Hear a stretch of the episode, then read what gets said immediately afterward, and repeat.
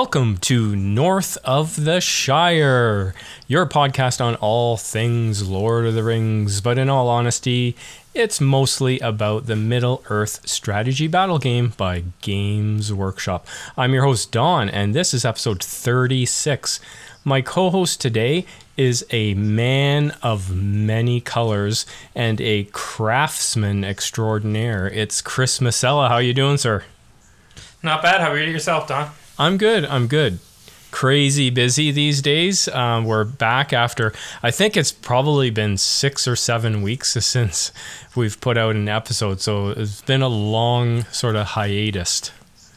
Yeah, I, th- I find this time of the year is always a tough time of the year. Summer, people are taking different vacations, hard to get everybody on their schedule. Obviously, Drew still has a very young one. Um, Yeah. Garrett has been crazy busy in the job he has. So it's been it has been tough to kind of get everybody Oh, together. I know. I know. It's crazy.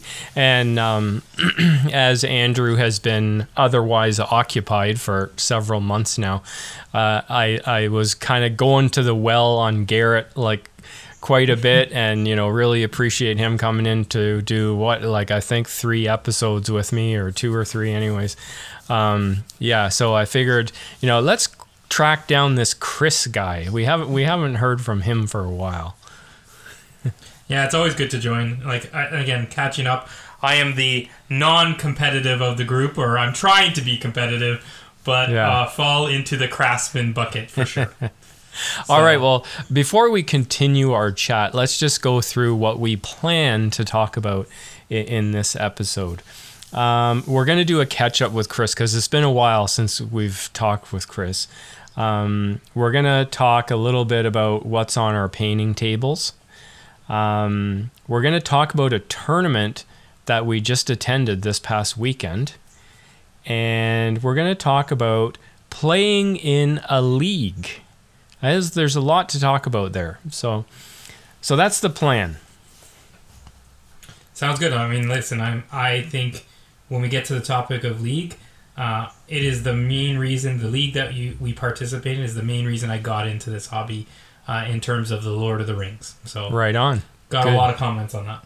Awesome. Awesome. So what have you been up to lately? Cuz it's been a long time. I know this year you've posted early in the year you started posting pictures of stuff that you've painted. Um, you know, you made you made a bold comment early in the year that you how you were going to crush us all in your your painting. Uh, and I forget actually what was the what was the uh, goal? So the goal was uh, the first and foremost goal was to build an army of Dale. Right. That was the primary goal. Uh, but then I really wanted to encourage you guys to get painting. So I Yeah. think Don, I mean, you have been painting some, but Yeah. getting Drew and Garrett to finish their armies, I thought I'd throw out an even bolder challenge. And I said that for every model you guys paint combined, I will need to beat that total. So Okay. if combined together you guys paint uh, 200 models, I have to paint 200 models. So essentially, it's the team of Garrett, Andrew, and Don versus Chris. That is correct. That is correct. And I believe again- you also said that it's any kind of miniature, like it could be a 40k miniature or any kind of miniature.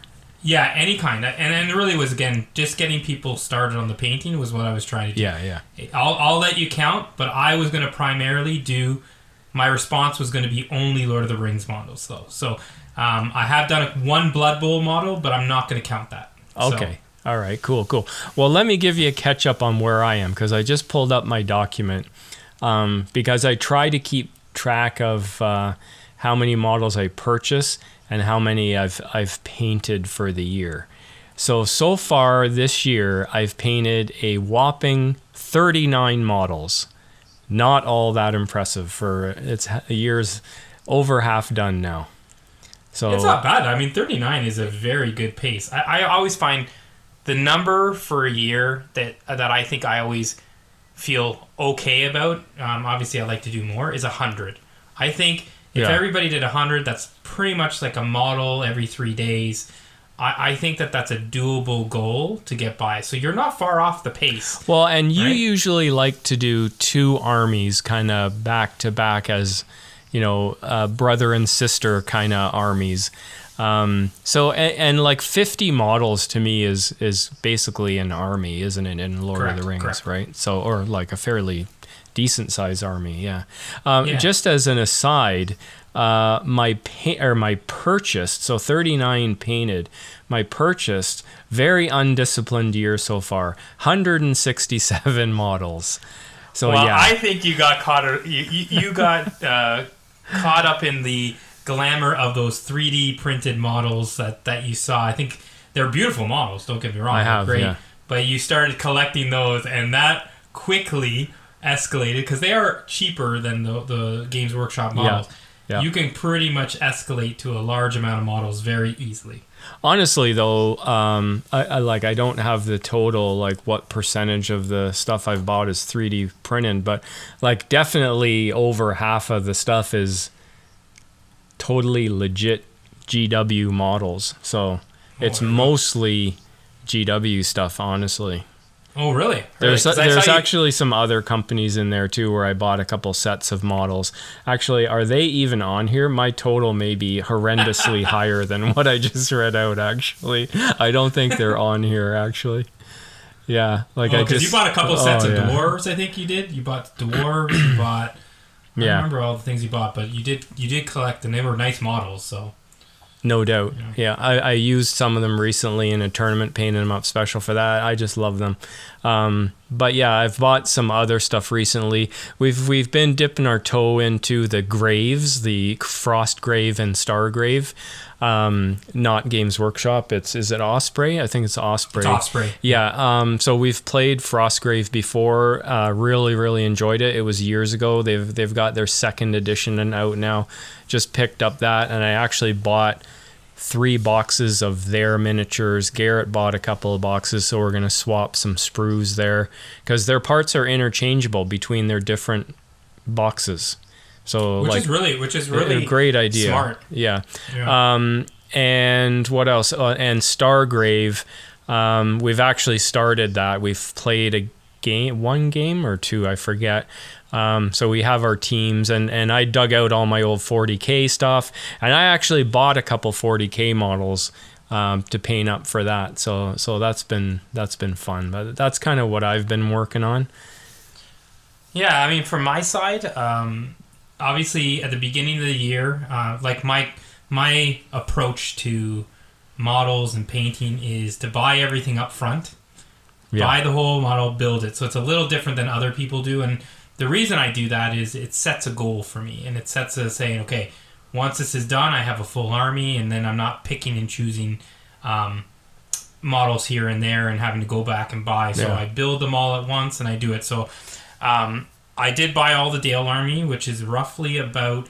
Um, it was 50 when it started. That was all like the heroes and um, at the time, and then about a couple months ago, they released the Windlance. They released the Commander, so I had to buy all those and get those into the painting pile. But I've since completed all of them. Uh, I am at a ri- roughly about 60 models right now Yeah. which is a little low for where I want it to be, but you know, you know, life got in the way a little bit, but for the most part, all of them are done. I'm just finishing up the basing of them, like so I painted them all, but I left the basing uh, till the end, so I'm really doing them right now. After the last tournament we went to, I kind of got a little bit of fire to kind of complete them. Yeah. Yeah. Um, so that was my first army, and you're right. I do armies in twos, so I always do the brother and sister of them because, you know, I think when I first got into it, the first tournament that I wanted to go to, I think was one that you guys had maybe at Mini Wargaming, where Yeah. you had to bring two armies, and at that time, I had only built one army.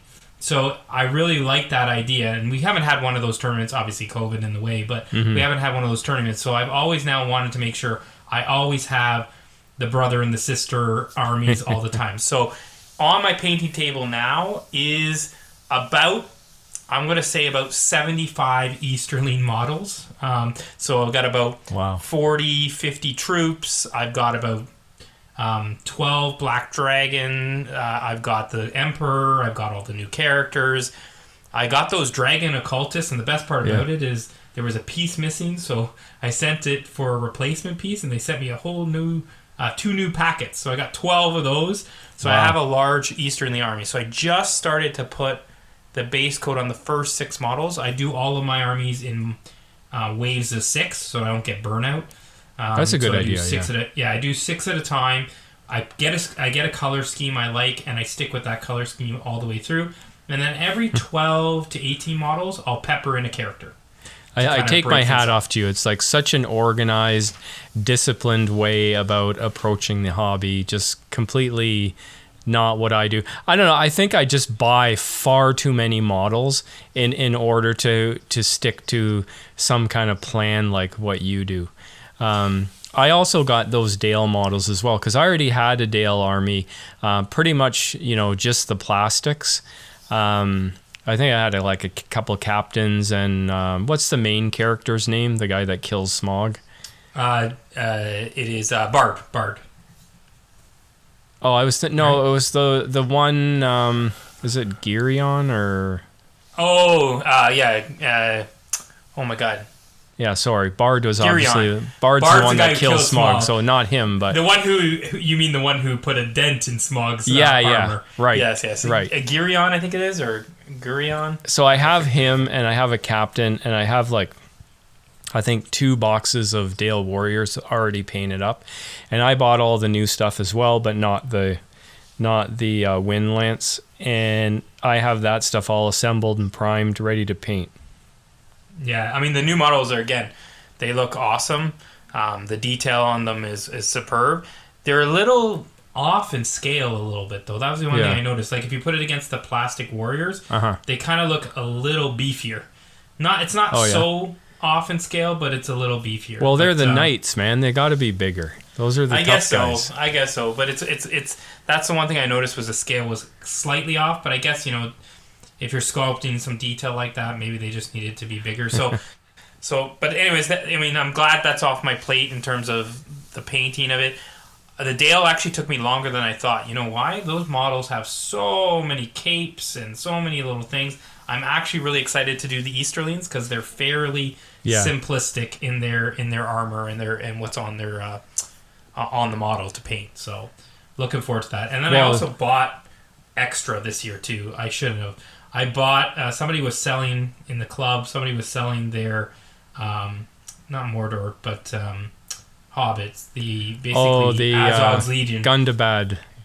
Gu- yeah, the Gundabad. So it has the mercenary orcs. It had a troll, a brute, bats. I guess it's Azog's Legion or whatever, right? Um, Yeah, basically. And I bought like I think it's about I'm gonna say about hundred models I bought off somebody. Yeah. I have to still paint all those. So if you're looking at ratio of bought, I'm probably in the same boat as where you are. right on. so Right on. Right on. Yeah. Um, to me, it's right now because our league season just ended. Um, I- I'm kind of in the in the position where I'm looking at all of the different projects that I have. You know, like Dale is one where I bought those models and primed them, but there's like probably seven other projects, um, and trying to figure out like which one of them do do I want to do. Um, a few episodes ago, we had a listener question um, where we uh, talked about, or it was mostly me, I think. I talked about um, doing a micro warband style list, but for um, like Azog's hunters uh, and uh, was it denizens and that that, that kind the, of Mer- trifecta. the Mirkwood denizens with Yeah, the like spiders hunters. and the bats. hunters uh, azog's hunters azog's legion and denizens and so came up with like a sort of a micro warband sort of thing for that and i've since collected all of those models that i need except the spiders that's the only thing i have left that, that i don't own so i think maybe this year i, I, I might decide to do that army um, we'll see If you're doing spiders, I, I think I won some at the last tournament. So in a random draw of some sort. oh really If you want them, you can have them because I don't. I don't think I'm going to do a spider army, but um, th- All they're three, let's they're, talk. They're Let's three. talk. They're 3D printed though, but they're better. Like Yeah. I mean, the game. If I have to get pick again in the ranking of bad models in the Games Workshop range of Lord of the Rings, Yeah. I put the spiders in the top five. Like I think just the third party spiders are just so much better. So much I, better. I honestly, I, I have to agree. And you know, like originally, especially like the giant spider. Like originally, I, I, I quite liked the giant spider as a model. Um, but over the last couple of years, you see the other models that are out, even plastics by some other companies, um, and now all the 3D stuff coming out. Yeah, they're they're they're they're in need of being replaced for sure. I would say. Yeah, I think they're giving up on it because the the third parties kind of make this space, and I don't. The only thing I would think they would maybe redo Yeah. is maybe Shelob, like a character. I don't see them Yeah. redoing the spiders. Let- Let's not go on about third party because Andrew and I have actually recorded a bit of conversation and we go on and on about it. And it's just like, it, it, it starts to become a tired topic because it's just, you know what, there's nothing much you can do about it. It's just, it is what No. it is. Either buy it or don't buy it. You know, it's, it's up to you. Yeah, so I'm, we're already getting ready for, for our next tournament, which is like about a month away. Um, and as part of that, it's a two dayer. We're gonna we actually have two tournaments: a singles on day one and a doubles on on the second day. And Garrett and I are teaming up for the doubles. So I already have the project um, of building a display board for for that one. So I have a month to build the full display board for our army for uh, is it December or no it's August uh, August. twentieth. 20 and yeah, it's 20 a and count, 21 council of yeah. the wise.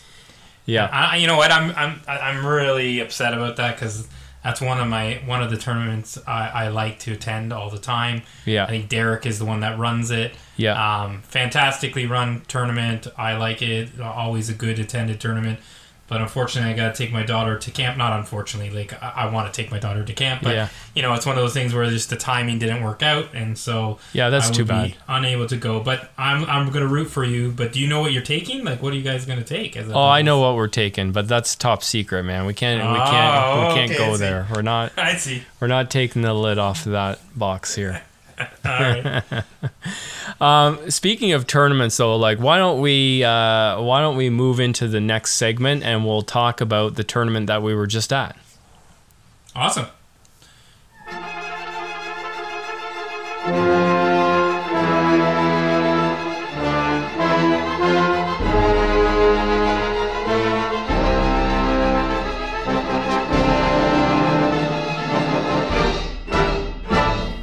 Listen, um, the recent tournament we just went to was the end of our league tournament. So I, I would say it was a grand tournament or uh, end of end of league tournament yeah um, to end all tournaments. Um, and again, it was probably the first one coming out of the latest sort of COVID lockdown sort of perspective. We had a whole bunch of uh, tournaments over the last what two years peppered in. Yeah. So it's basically from 2020 all the way to 2022, and and this was yeah sort we of the started it, it was kind of we, we ended up we ended up dubbing this season the unprecedented season because it was because unprecedented was it was like the catchword uh, like you hear it all through covid right and uh, we i think we had we started our season in 2020 in february and we had c- quite a big tournament.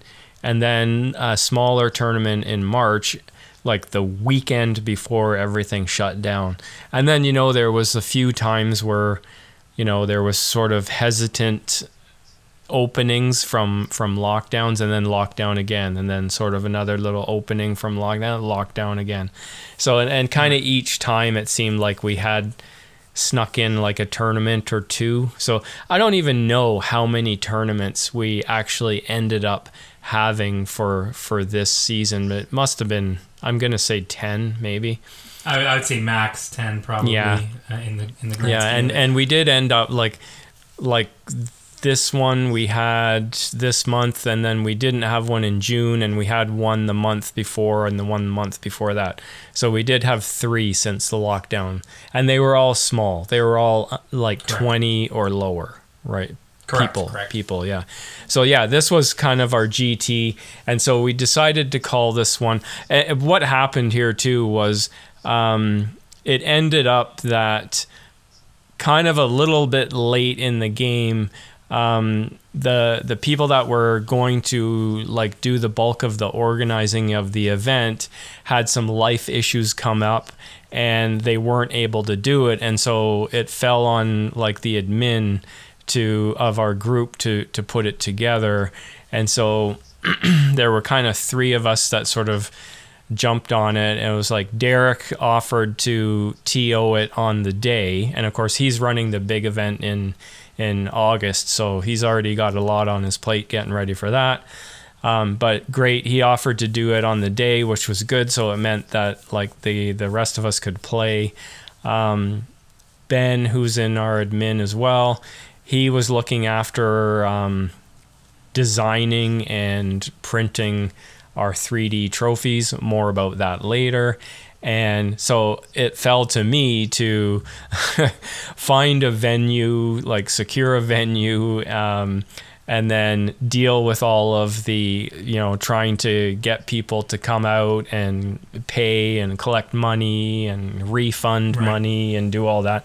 So it just killed my last month for for hobby just because right now like there's very little free time uh, due to work and such. And like that that's one of the reasons why there just hasn't been a podcast for a while just because like all my time that I had free was was devoted to to that primarily. And, listen, I, I think yourself, Derek, Ben, I mean, you guys are the unsung heroes of the league, in my opinion. Like, to do all that effort to create opportunities for us to get together as a team and play is significantly meaningful, at least to me.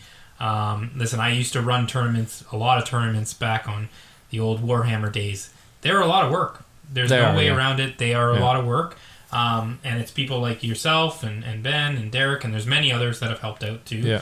Um, to put those things together, it's it's you know, um, I can't thank those people enough. And it was a great it was a great tournament. I had a, I had a, I had a wonderful time. It was great to kind of see everybody, kind of get ourselves back in the car. It's Don and Garrett and Chris driving around the world, and um, you Yeah, know I think it was a fun time. So. Yeah it's always a blast. I love I love the car rides like to and from the tournaments and and, and all the banter.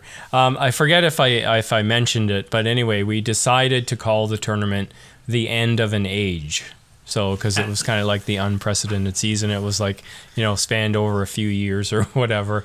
Um, Exactly. and, and just just to say that like the tournament was a 700 point tournament.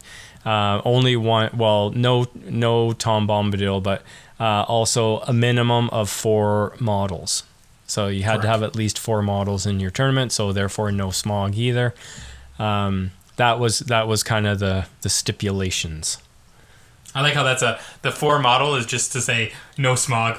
It Right? isn't actually just for no Smaug. It's so that your it's so that your army can um, be twenty five percented, correct, right? Exactly. Because like Makes that's the that's the end condition of several missions. So if you have a three model army, um, you can you you will never be twenty five percented. So you know games could just go to time like correct all the time.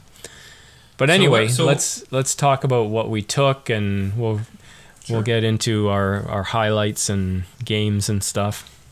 Perfect. Well, so as you know, uh, for this season, uh, I built two armies. So when I say season, the last year and a half or whatever, uh, I built two armies. Uh, I built a Lake Town army and I built a Hunters of Lake Town army, uh, the brother and the sisters. Uh, so this time at this tournament, so throughout this year, I've been kind of peppering them back and forth. Um, but I decided for this tournament, given that my experience with the Hunter Orcs was a bit better, I took a shot at bringing the Hunter Orcs. So the army that I had was basically Bolg, Fimbul, and uh, Nazog, I think is it Narzug, and then uh, a bunch of Hunter Orcs. So it's an all Hunter Orc army, uh, a bunch on Wargs, and then um, I, I believe it's eight eight on Wargs, and then the rest are on foot. Yeah. Um, and then 50% bows, obviously, because yeah, that's the special rule. But that's what I brought to the army. Yeah. Uh, and again, on my um, board that I customize, uh, designed on Lake Town. Beautiful display base, yeah, of um, Lake Town. Yeah, so you have like some Lake Town houses on there, and and the the docks and all that on on sort of a water surface. Correct. Um, really nice display board. Really well done, Chris. Yeah, I was happy with it, and it, it took a while to do, but it's it's purposeful now. Like I can use it for both armies. All of my Yeah, guys also awesome. are on custom bases. Yeah. Uh, they're all dock custom bases, so it was uh, It was a work of art, but now it's going to retire because I got to bring my next army out. And I'll tell you the reason why a bit later. You're, you're gonna have to find a, a an honorable spot for it somewhere on on a shelf That's right. in your in your house. Yeah, so for myself, I ended up um, just just let me set this up a little bit, just because I, I like I tend to just go on and on, but I, I will anyways.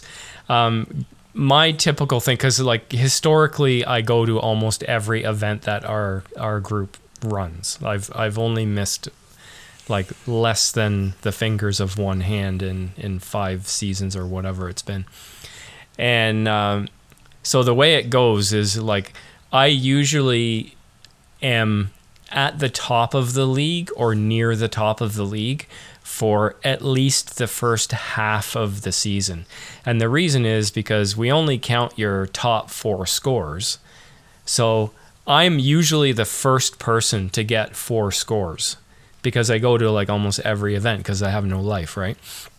Um, so so I I have that, but then as the as the good competitive players actually start to accumulate like tournament wins and stuff, because I don't win. I, I've never won a tournament ever, never come That's first. true, but you're. I would say though, even you saying you didn't win a tournament, I Yeah. would say you're often in the top five, if not top ten. I have never seen you. Very rarely have I seen you where I sit in the tournaments, which is Yeah, I'm, u-. I'm usually got one foot on the podium or sniffing around the podium Correct. somewhere, somewhere. Yeah, but but yeah, never won a tournament uh, other than that one doubles 80 point event with Drew as my partner, but I don't really count that. Um, so, anyways, this year was no exception.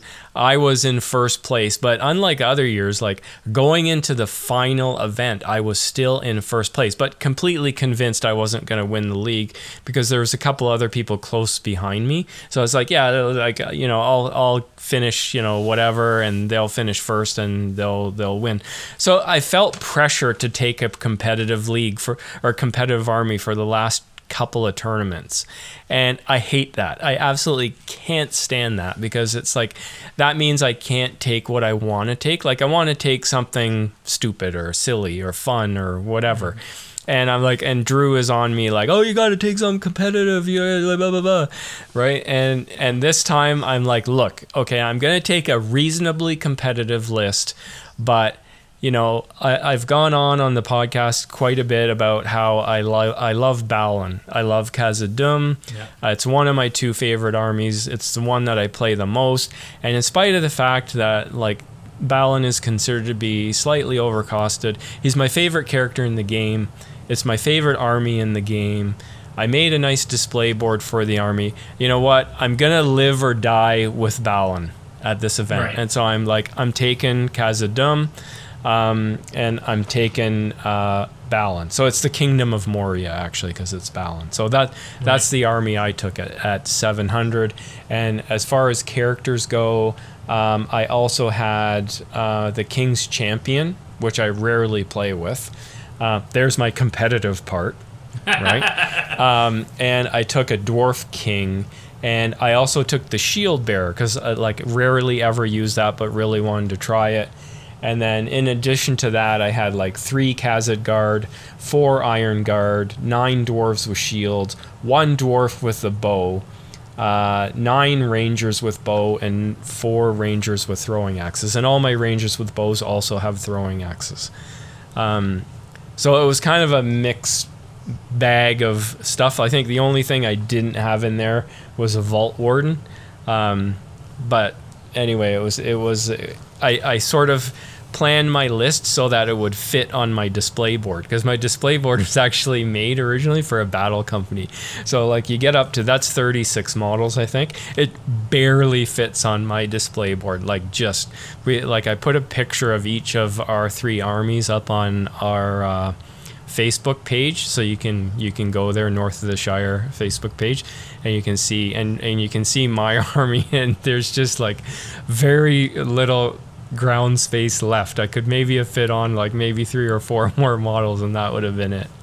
Yeah, I mean, mine was the same. Like because it's um, I had all the dismounts on the board too, so when you have all the dismounts on the board too, it like fills all the dock space up. So Yeah. most of us had pretty jam packed display boards. But Yeah, yeah. again, your display board was a beautiful display board. In fact, it has inspired me uh, for uh, my next display board. Which Oh, be- nice. I've been sending you notes on. Hey, I need to get that 3D printed because I Oh yeah, yeah. I got to get that. Um, but um, but it was a beautiful display board. But uh, in in terms of the dwarves, or even Balin, the army is. I would say it's it's a tough army to play to to play against. Right? Yeah. You have you have the defense. What it doesn't get you though is 12-0 wins. That's No. the problem with it, right? It will win if you if you know how to play that army. It will win, but Yeah. you're winning by one, two points. You know, it's it's Yeah. that type of army, and what's saving you is nobody can kill you, right? Yeah, I felt like you and Garrett brought two armies that nobody can kill. Yeah, it's it's it's got like a solid strength. The army has a very good strength, but it's a boring strength, and that is Correct. high defense. It's like Correct. yay, high defense. Yeah, but it works. But it yeah, works. it works, and I, I really enjoy it. But um, let's get into our games. But before we do that, I'm just going to say that, like in this event, we decided, and this was kind of uh, coming out of COVID, sort of cautionary um, move designed to maybe make feel people feel a little bit more comfortable, and that was that we pre-selected the missions for the tournament, and we did that on purpose. We picked four different missions, each one from a different pool, so it was still legit that way, um, in in terms of like giving advantages to certain armies or not. Um, but what we wanted to do was we wanted to eliminate any missions that would cause people to sort of walk around the table, i.e., mael- okay. maelstrom type missions, that sort of thing. Um, just to keep people like you stay on your side, I'll stay on my side. Um, just hoping that that might make some people that might be a little hesitant to come to to get them to come. So, the the missions we picked were capture and control, uh, to the death, destroy the supplies, and fog of war. And I think they were really good selections because I, I really enjoyed all of them. But I, I I thought they were a great selection. Number one, I, I there was one I hadn't played before. I think it was not capture and control. Fog of War played. What was the? the third one, I think. uh, destroy the supplies. That one. Yeah. I had never played Destroy the Yeah, Supplies, yeah. and I think your theory on not walking to the other side of the table worked because I don't think I ever. Now that I'm thinking Yeah. about it, I don't think I ever was on the other side of the table. I was Yeah. always on my side of the table. So, so, so it was balanced, and, and I got a new mission for me, and I thought it actually.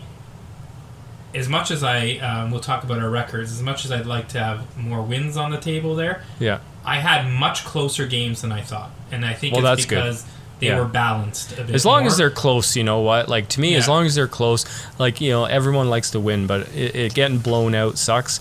Uh, but if you lose a close game, you know, you still had fun. You know, you didn't get killed. It's you held your own. Whatever, it's all good. Yeah. So in the end, we I actually we actually had 22 people sign up. We got to 20. We had room for 40 actually, but we're, there just wasn't time. And like everybody in the league is signed up for the next event as well. So that would mean like we're asking them to come two months in a row to a huge event. Right. Um, but we I, I pushed until we got 22 because inevitably you get a few people drop. And sure enough, we had four people drop. So we ended up playing with 18. We had a ringer there just in case we, we had an odd number. And, and another of the Satniks, um, Derek, who TO'd, well, his, one of his sons, uh, Brandel, he, he was uh, going to be the ringer. Um, didn't have to play, so uh, we had 18 in the end, which is is good, good number. I mean, that's a good amount, to be honest. If, if you're averaging 18 to 30 people, I mean, that's a good tournament Yep, in most yep. cases.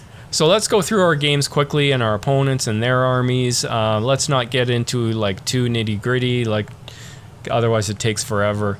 Um, you go first. Who is your first Sure. opponent?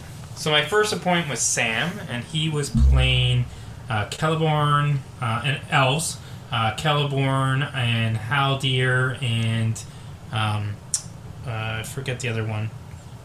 Orphandil is is the other guy. Okay, yeah. Um, and so um, had about six knights, and then the rest was basically uh, the guard and the and just the regular elves with Mhm. shields. Um, So I was able to squeak out a win. I won by one point. This was Um, capture and control. This was capture and control. I, I was able to keep control of the board, and that's why I won. I squeaked out because I controlled three of the five objectives, and Yeah. really it came down to my warg riders. So my warg riders ran into his knights, um, and I was able to kill one or two really early, and then pretty much I I wiped out his his mobility ar- um, units. Once Yeah. they were gone, I was able to kind of control, and then the rest of his elves he kept in the center for the most part. Um, but it was a lot of back and forth. It was one of my favorite games. It was like one turn I wiped out a whole bunch of his elves. He was like, "Oh my god, it's over." Next turn, I think he wiped out like eight or ten of my uh, or, and it swung the other way, and it was like, "Oh, it's over for me." Uh, but in the end, it was a real close one. Um, I learned from my last time, so this is my second time playing the Hunter Orcs. Uh, there's a downside when you're going for like craftsman awards or painted awards, and that is I'm constantly switching armies, right? Because people get bored of seeing the same Yeah. painted army. So that's one of the downsides, and we can talk about that a little bit when we talk about the leagues. But Sure. so my second time playing, the first time I was not aggressive with Bolg. Um, I was kind of timid with him, uh, worried that he's going to die too fast. So I thought, you know what, that didn't work for me in the last tournament. So I'm going to be super hyper aggressive with Bolg. So I like raced him out in front, charged him into the lines. Yeah. Uh, so he died, um, and he but but in his death he took a bunch out with him. Yeah. Um, and I think that was a little bit of a difference for me. I now got to kind of maybe pull it back a bit and balance it. Right. But I was happy with the, the, the first game, and Sam was a great opponent. Um, it was it was really really interesting. Good stuff. Yeah, Sam's a really good guy. I really like him, and he had a really nice army as well. Uh, I didn't actually get to play him. Um, my first game, uh, again, capture and control, was against a young guy named Preston, and he had um, what was it now? Haradrim, I guess, and Mahud. Okay. So an army that I have very little experience playing against. Um, and I, I, I'm drawing a blank right now on the name of the, the heroes. I hear them talked about on other podcasts all the time. One of them was like a the chief on camel, and is it Suladan? I think it's That's Sul- Suladan on horse. Uh, he had a taskmaster. He had probably half a dozen of the half trolls. He had a bunch of uh, Haradrim uh, guys on foot with spears and some like mounted, quite a few mounted models. Um, I lost the game, and I knew I was I had made a mistake. Like first turn wasn't even over, and I'm like, yeah, I deployed wrong. I've lost. Um, and that was because he deployed right up front, which Right. you should do in this mission because three of the objectives are right along the dividing line between the two players' Correct. deployment zone, right?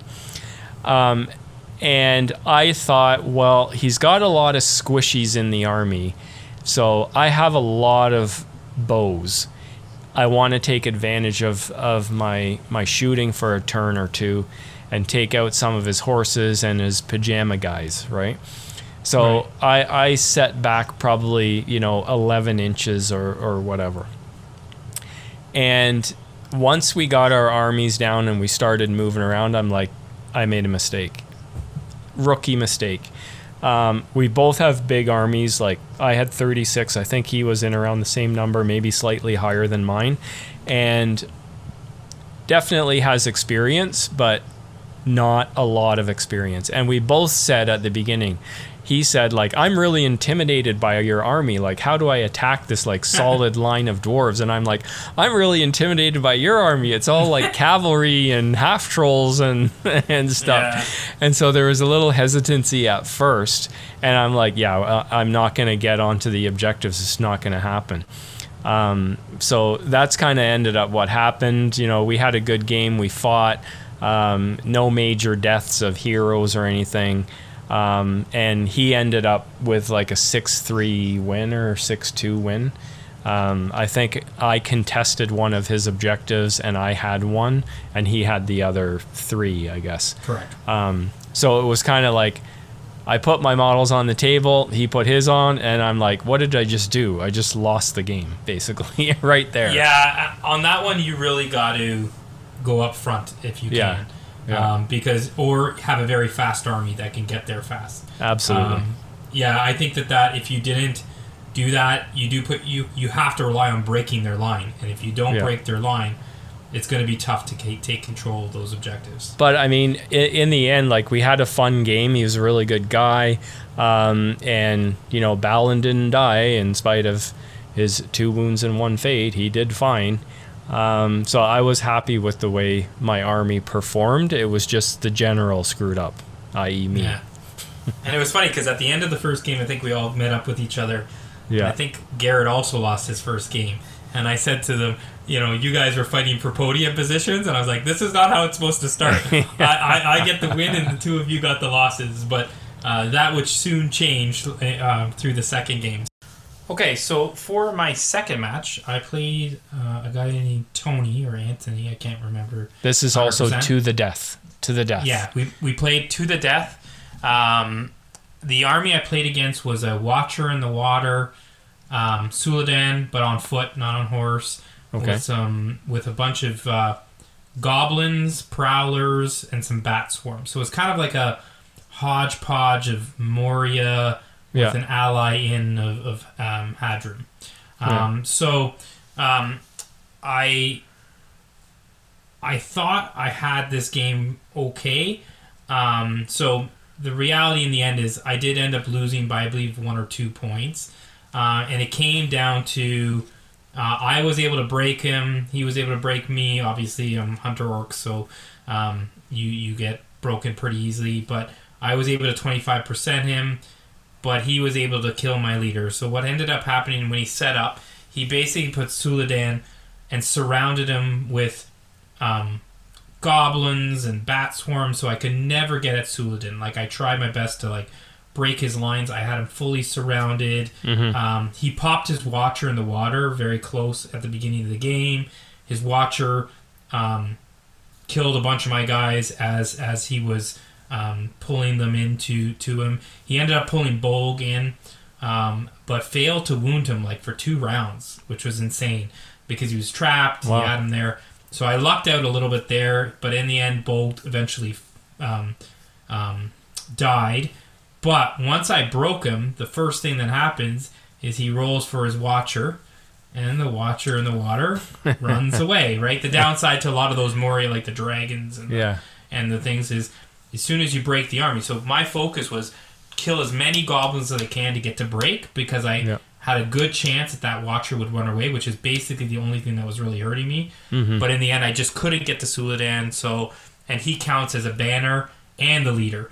So that is what kind of was my downfall. But Yeah. um, but it was a good game. Um, you know, I think that bat swarms with the Watcher is what really helps out because it cuts your fight value in half. And, and I learned, I played a lot of bat swarms this time. I played two armies with bat swarms. Man, those things are annoying sometimes, They are, right? yeah. But uh, it, it's not. It's not that um, the fight value reduction. It's to try to kill them. It's the four. You need four wounds to kill Yeah. one. Like that. That makes it real tough to Yep. get rid of them. Well, it's it's like I I use Crebain in in Isengard now, and that's one of theirs. They're they're a little bit tanky because of the four wounds, and you know even though they're terrible in a fight, you can still win a fight. Um, yeah. You know, which obviously holds your opponent up for a turn. But even if they win, they may not kill you in one round. May take them a few rounds. And with the Bat Swarm, they're also lowering the the guy's fight in half. So you know you throw in a couple extra models, and it's pretty easy to win the fight. Yeah. Ironically, so one win, one loss. yeah, ironically, I also played Moria. So here I am with uh, the Kingdom of Moria, Balin, and I played against um, Andrew Yee, aka Captain Barbossa, and he had the Balrog and a whole bunch of goblins, no other named heroes. Um, I think he had two captains. He he had a drum, no other you know, warg marauders, bats, none of that, trolls, nothing. It was like Was all it the legendary Was it the I don't think it was the Legendary Okay. Legion actually. Uh, although honestly, I'm I'm not sure. I can't remember. Okay. Um, but anyways, at the beginning, it was like, "Oh, I'm really sorry. This is like a really terrible draw for you." And I'm like, "Yeah, tell me about it." Because in order to actually, like in this battle, like you're going to try to break the opponent. Because I think is it worth five victory points? Yeah, if you break Yes. the opponent and you're not broken, it's worth five. It's like the big chunk of the, um, and you don't get, or or his army does not count as broken unless the Balrog has taken five wounds. So like it's really hard for me to to get victory points in the game. Um, so there's no avoiding the Balrog in this, basically. So I set up. Um, I put my king on one flank where his where his drum was at the back, and I thought this king and a bunch of his guys will just try to break through and go and kill the drum. Never happened, of course, but Right. you know they just fought and killed goblins, whatever. They contributed. Um, but in the center, I put all of the other guys: King's Champion, Balin, Shield Bearer, and you know like quite a few of my better troops. And on my right flank, I just had some guys to deal with goblins. And essentially, it came down to the Balrog fight. Like, I actually did kill enough models by the end of the game to break him, but of course, it would all depend on the Balrog. So, the Balrog action kind of went something like this. Started out, he whipped one of my guys. Um, yeah, I, I forget exactly what happened, honestly.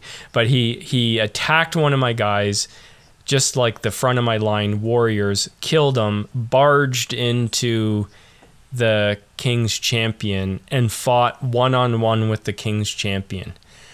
Didn't kill the king's champion. He won the combat. Didn't kill the king's champion. Now, Okay. did he just woof like like?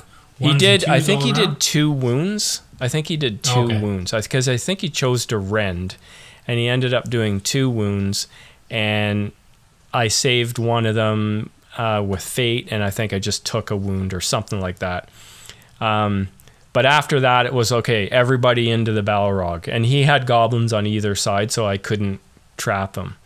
And so yay shield bearer everybody passed because with the reroll for the shield bearer it's you know courage 4 you're looking pretty good so Yeah. all my heroes in um, i struck with both balin and the king's champion to make sure i would get to 10 Right. did he won the roll off Oh, did a whole bunch of damage to balin didn't kill him did set him on fire though right okay. so two might down. Balin is on one wound, no fate, and on fire. okay. Second, or sorry, now this is the third round of combat against the Balrog. Everybody into the Balrog, um, except the shield bearer, who I put in against a goblin on the flank. Um, got the free heroic combat with the shield bearer, killed the goblin, got in behind the Balrog with the shield bearer, trapping the Balrog. Same thing, two strikes. Last point of might on the King's Champion, second point of might on Balin. Two strikes. I got to 10. He won the roll off. Ugh. Killed Balin. Boom. Dead. And I'm like, my army was grieving at that point. Next turn, avenge Balin. Everybody into the Balrog. Everybody makes it in. By now, the goblins surrounding the Balrog were all dead. My guys had killed them all, and we surrounded the Balrog with everything. I had no strike. We rolled. He didn't get a six. Oh. I rolled. I got the six. So I, I won the combat. And, you know, I had declared piercing strikes and whatnot. I rolled all of my dice, four wounds. I need five, right? Four wounds, but four of them were one. I also had four ones. I rolled the four ones because it's the the army rule. One more wound, so I did five wounds on the Balrog there. That proved to actually be the last turn, I think, and so I was able to claim the break on his army and of course I wounded him, uh, and ended up winning the game. Um, what was it now? I think it was seven to four, something like now, that. did you did you break as well or no? No. was, you weren't broken. Okay. No. So yeah, that was like that was a tough game because we both thought it was like more than an uphill battle for me to try to win that game. And he was almost like apologetic at at the beginning, which I appreciated because yeah, it was a crappy draw for me. Um, but yeah, we pulled it out. We you know that was you know Balin went down, but you know we avenged him. And like His heart- anybody anybody can die to a Balrog, so you know. Yeah. I mean, his heart must sunk when he saw those four sixes. Oh yeah, he yeah. must have been like, oh, Yeah. and then and then you had to re-roll the ones, and you see another six. I could because I remember on the car ride home, you'd said, "Oh, I put five wounds on the Balrog." I was like, "What did you do?" I was Yeah. like, "Oh my god! Like, how did you do that?" And you, you walk through the whole story. We hit him with just thought it was axes. That's how we did it. That's that's exactly so. so at that point, you now are one and one, one and one. and I was one and one. yeah. Right on. So, so then I think for my third army, I played the guy who was in, I believe, second place in the league and fighting for a league trophy, which was Steve Steve. Stokes. Yeah. And uh, he was playing, I believe it's like, I don't want to say it's the Mirkwood Denison Army uh, Legendary, Legendary Legion. It was not. It was uh, spiders and bats and a bunch of goblins and prowlers. Um, and then he had the two shamans, the one that causes like the enrage in the in the bats and in, in Okay. the um, spiders. And then on his other flank, he had the new orc character with a bunch of orcs with a banner. Okay, on so one it's the new legendary legion in the new book. Um, I, yeah, forgot, I I've don't forgotten think the guy's was. name. Yeah, I don't know if it was the actual legendary legion though. Oh, I don't no? think he was actually playing. Oh, maybe he was Legendary just Legion. playing with that character because yeah, you don't. yeah, have he was to just play. playing with that character. Yeah, and he was just playing that th- that army. Because I asked him, "Is this the legendary legion?" He's like, "Not, not really. It's pretty much all the models." What's his name? wasn't playing the- Razgush, is it? Razgush. Razgush, I think it was. Yeah. And I should say we were playing Destroy the Supplies, which is Right. Uh, one that I never did. So that's the one with three tokens on their side of the board, three tokens on our side of Yeah, the board. it's basically you have to 12 get there. inches on. You have three Correct. tokens in a line. Those are your supplies. Same thing on the other side of the table. and, and you have to get there and you have to then uh, destroy the be on there by yourself not contested and then destroy the thing at the end of the turn so um, so basically how he did is he lined up all his goblins and his bat swarms and his and his spiders on on the my left side Yeah. of the board. Um, and um, he had all his, his like um, shamans shamans in the back. And then on the right side of the board was Ragush and some orcs and a banner. So essentially I put my um, uh, warg riders in the center. Mhm. I put um, uh, Bol- Bolg to face up against all the spiders and all the all the bats, and then the rest of them were on the other side, um, in between uh, on the right side. Uh, early on, I realized, you know what, I've got to go after his line. It was all goblins, so I had uh, fight for the most part. That's very rare that I get the fight value uh, piece. So Yeah. I went rushing in. Um, my wargs rushed in. I rushed in on the on the right side against Ragush, um, and so it was a, a, a big battle. Um, I was able to wipe out a ton of goblins. I essentially wiped out his entire right side flank. So Ragush and all those orcs are, are were all dead. But then Fury and um, the Furious Rage was on the bats and on the spiders. Yeah. He managed to trap Bolg and just wipe him out in one turn. Yeah. Um, I just couldn't do nothing about it. And then uh, once Bolg was gone, it was slowly, um, slowly I just started to lose guys to it. Yeah. Um, but I was still hanging on because I was able to clear that right side. I was able to burn the two um, supplies on the one side. hmm So I had that burn. But through that game, he had some Warg Riders as well um, that he kind of snuck in behind, and I had to run some guys back to chase them. Um, and I was able to um, chase him off of one, but then there was at the end of the game, he had a guy on it, I had a guy on it. I had to kill him, and if I didn't kill him, he was going to burn that one. Yeah. And essentially, what that meant was if I had killed him, we would have tied. It would have been a tie game. Mhm. But because I didn't kill him, I lost by two. Because I couldn't get to his leader again. There's just too many guys I had to go through, and the bat swarms and the spiders just um, took took too much to try to get rid of. And again, that's when I learned about the bat swarms. Like he had two bat swarms. You're right. Like you can put wounds on them very easy, but Yeah. it almost takes you like four turns to get rid of it, right? Because you, you need a lot of attacks going into them, and you often only have one guy tied in with them uh, because you're trying to tag up all of the Moria goblins. So it was a good match, but again, I squad uh, I lost by two. So It's one of the things about this game. Um, it probably is a lot of other games are the same, but any model with more than one wound in this game is is really good. And the reason why is because if you think about heroes, so they come with fate, but effectively a fate gives you a 50-50 chance to not take the wound. So it's kind of looked on as like half a wound. But if you have a model with two wounds and it takes a wound, so it just takes a wound, but the model stays on the table and it's still at 100% other than the lost wound. Whereas if its enemy loses a combat, it, it dies and re- is removed Correct. from the table, right? It's one of the reasons why spiders are so good because they're so fast and they have more than one wound. Right, so you know you can put them where you want them to be if you've taken a wound, um, you can put them in a more advantageous position, so you're less likely to take the second wound. Um, anyway, yeah. just a He little. enraged. He enraged those guys, and I guess when Yeah. you rage it too, the next turn that you is have to nasty. Take yeah, a, you have to take like a strength ten hit. Where yeah, like when he went to go take the strength 10 hit one two he rolls a one or a two so he's like he he didn't even take the neg so he got all the benefit and never took really like i think he took Yeah. like one wound but he lucked out in the rolls of that too that Yeah. he didn't even take the wound or the negative of that spell so it was really funny because i was like i was relying on like come on kill the bat swarm with by yourself but it Yeah. never happened so but it was a great game great opponent um you know i think uh, again it came down to again it's one of those things where it comes down to a couple of you know interactions and the game's different right? Yeah. Oh, yeah. Uh, yeah, for sure. Uh, so okay. So for me, game three. Oh, well, so game two, I had a rough draw to the death against the Balrog. Rough draw.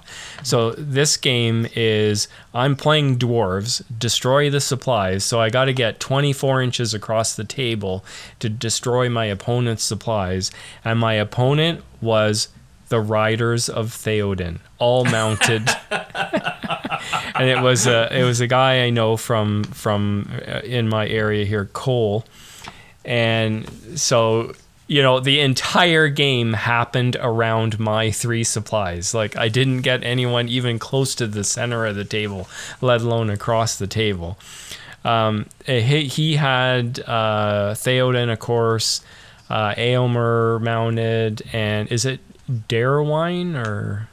Déorwine, Déorwine. Yeah and and Yeah. that character uh, and essentially like i set up in a line i anchored one my left flank against a house and i set up just behind there were a couple of like scatter terrain pieces which were like crates and barrels and stuff so i set up my line immediately behind those because i know they would like disrupt a cavalry charge a little and he essentially just charged right into me as soon as he could. I had two turns of shooting at him, and I did knock down maybe two or three guys.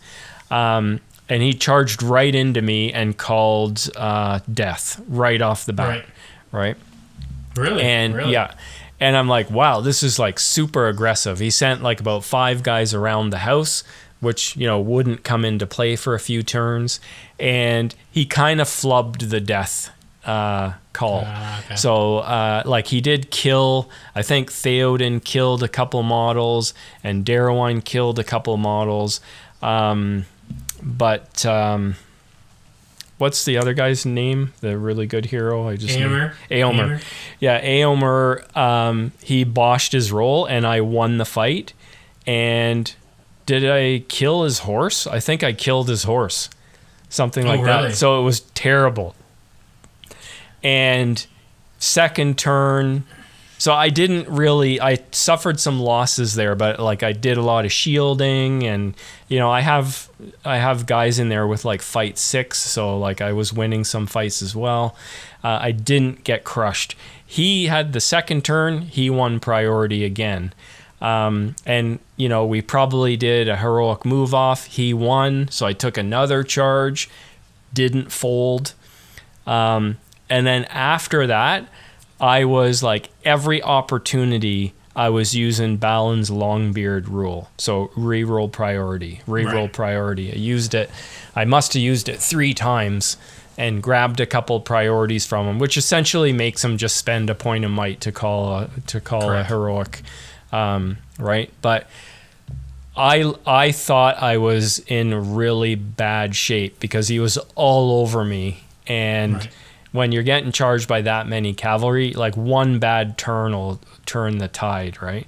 But what ended up happening was I got maybe maybe um, he won like the heroic move off, but I won priority. So a part of his line got to charge, but on the other area I went first.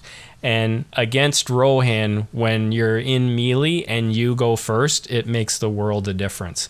Oh, because like when they charge and like they don't get the what do they get? Plus one strength or Plus- something plus from one plus one strength, and then I believe the the um the extra thing is the royal guards get like plus one fight too or something. Yeah. Like that. So he didn't have a lot of Royal Guard, I don't think. But anyway, Okay. I charged into him, and you know, I had uh, a fair number of throwing axes, and I had high fight because these were away from Theoden, and I just demolished like part of his army just by getting the charge on it. Oh, Like, really? yeah, well, because like I charged in, killed something with a throwing axe, and then like trapped another model with three of mine, and I had high fight.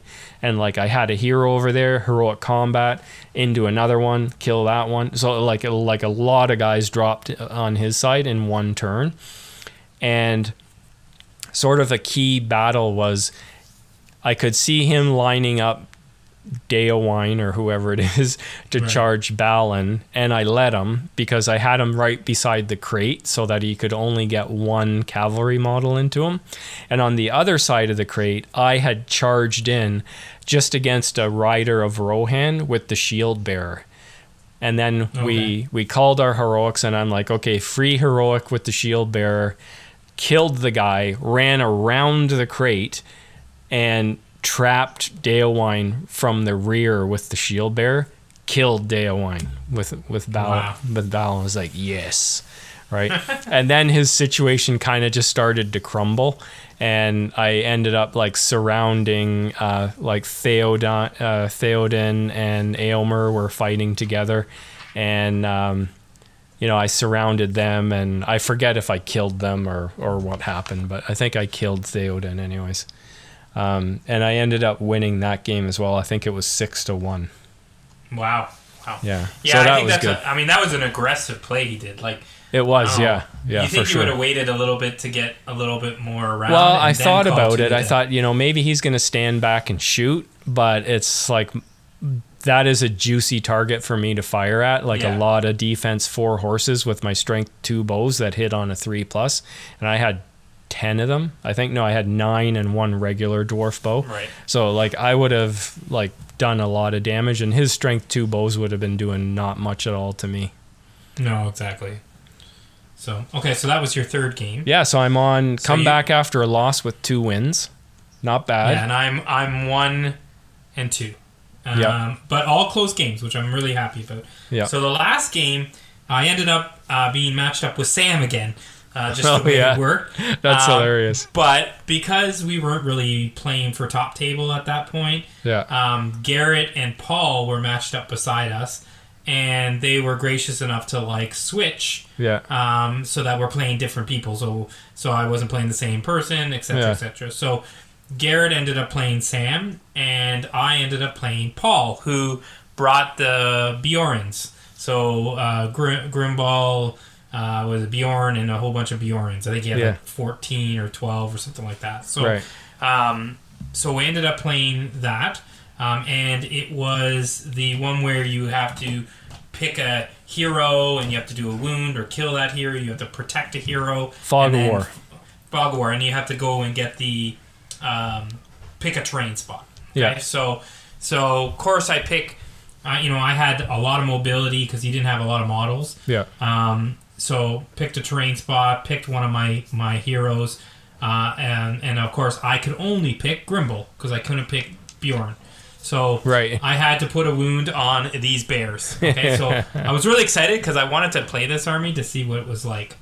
Um, so in essence, you know, um, again, I was super hyper aggressive with Bolg again, and you know, charged in, killed I think about four Beorns, like you know, in one or two turns, um, and then I really tried to ignore the bears, like send them one hunter orc, and then try to take out the Beorns as much as I can. Yeah. And then my my theory on that was kill all the Beorns and then see what I can do with this bear because I don't know how I'm gonna wound this bear because it's Yeah. like toughness eight.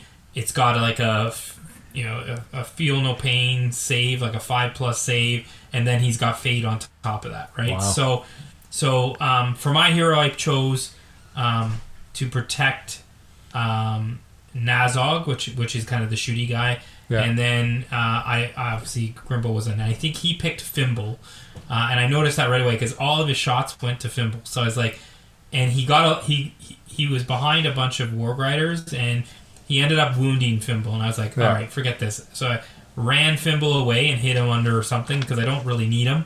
Uh, and he's not going to do anything against the bear. So I was like, Mm-hmm. well, I'm not going to give him free points. I already gave him a point for that wound.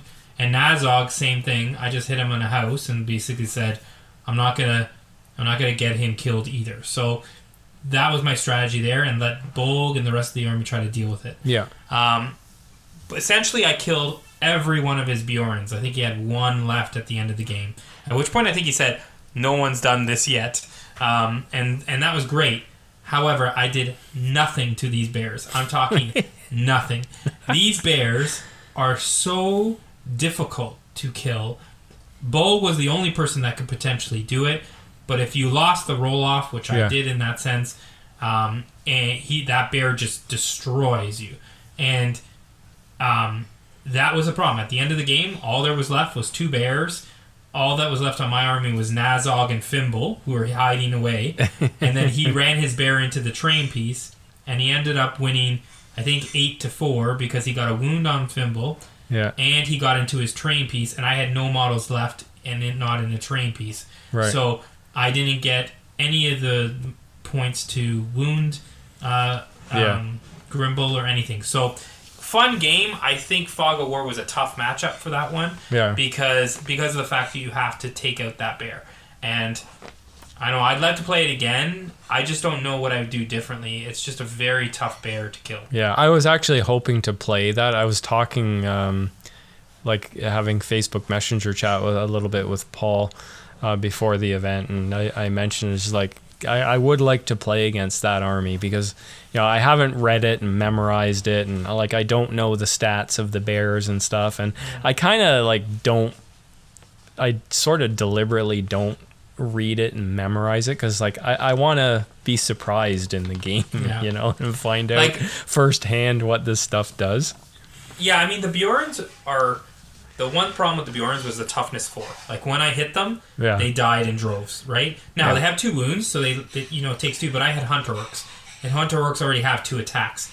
So it's very if I won the fight, if I won the fight, right, it was pretty much a dead Beorn every time. And um, you know that was the that was the thing about the army. So, but he would he was saying in other matchups it was hard for them to to win the the um, the fights. And again, he they're fight five, uh, Yeah. attacks, so there's a benefit on them. So.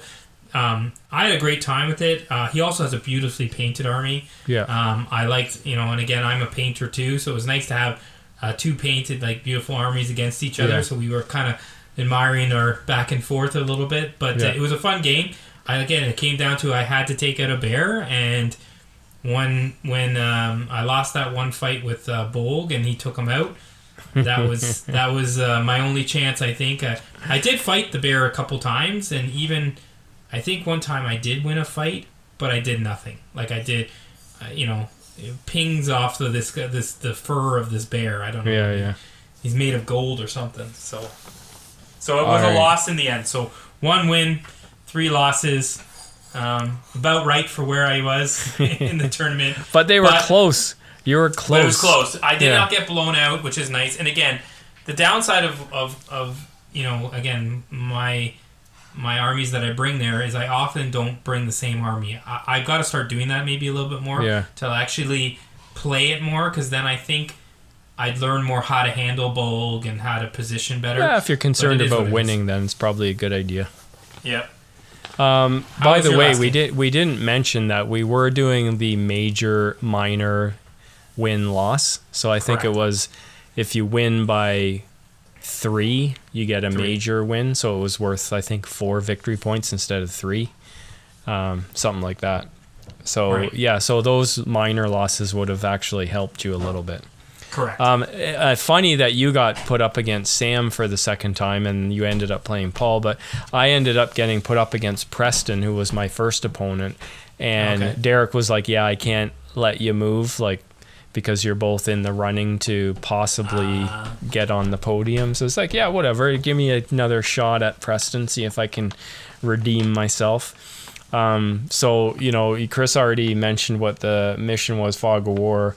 So I picked um, what is the guy? Um, the guy, one of the heroes on on Camel, not Oh. Suladan, the other guy. The uh, is it a I don't know. I don't know that army. The king well. or whatever he is, I forget. Yeah. The chief, the king, the whatever Yeah. because I knew like he's he's one of his main beat sticks, so he's definitely going to be throwing him into combat. Uh, so I'll go after him.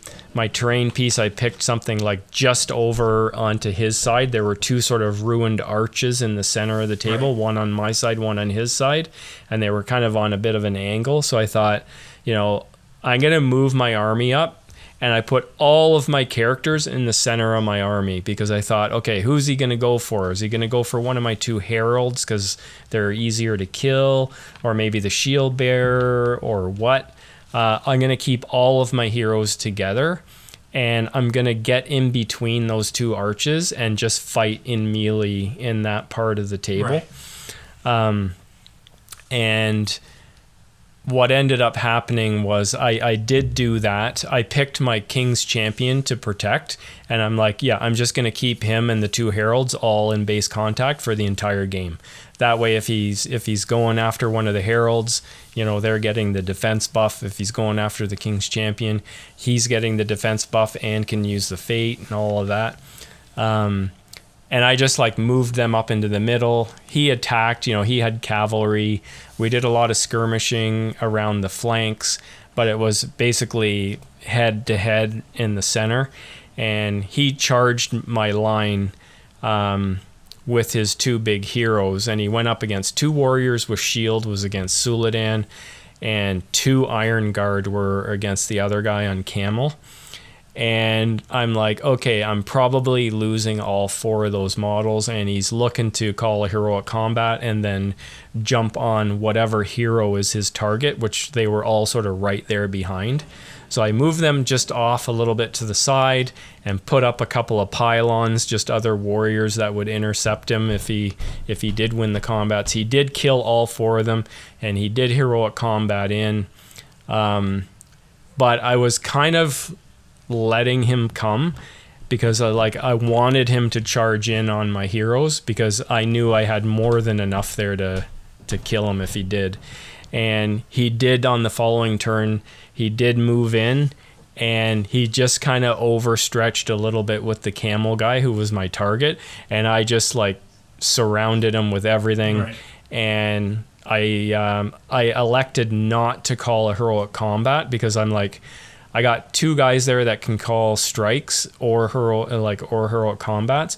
It's like I'm gonna call a double strike to make sure because he's gonna strike against me, and it's like I want to win that because if I win that, he's dead, and that's what happened. I I called double strike um, because I could have called the heroic combat, killed him, and then gone after Suladan as well, but I'm like I just want to guarantee killing my target. Right, right. And so I called the double strike, won that, killed him, um, and then kind of the rest of the game was just fighting. I I, I can't remember if I killed Suladan or not, um, but there wasn't a lot else that going on there. I didn't get on my objective. He did get on his objective. He just ran a, a cavalry guy onto his objective, which was a, a woodland terrain off to the side in the back. And um, what else happened? I was shocked. Like I didn't like again, very little experience playing against these Eastern armies, and um, the camels.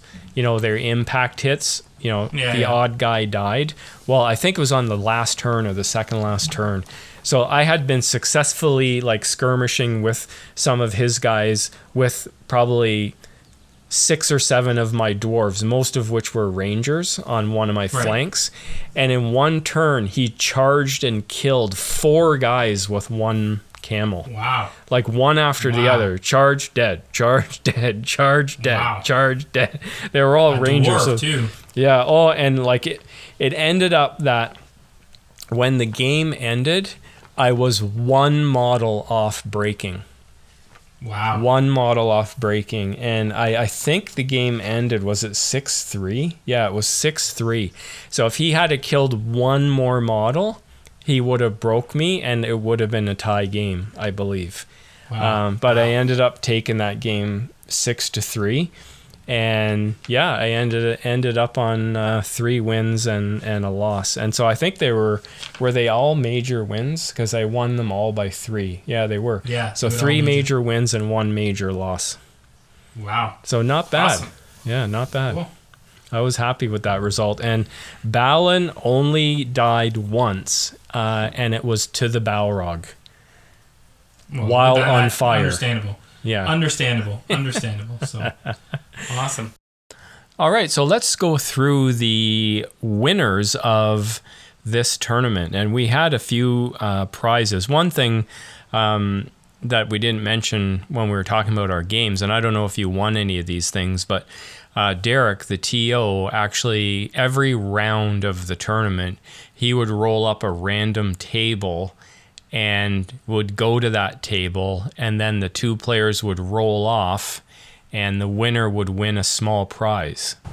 Well, funny you should mention that. I actually was at the table twice.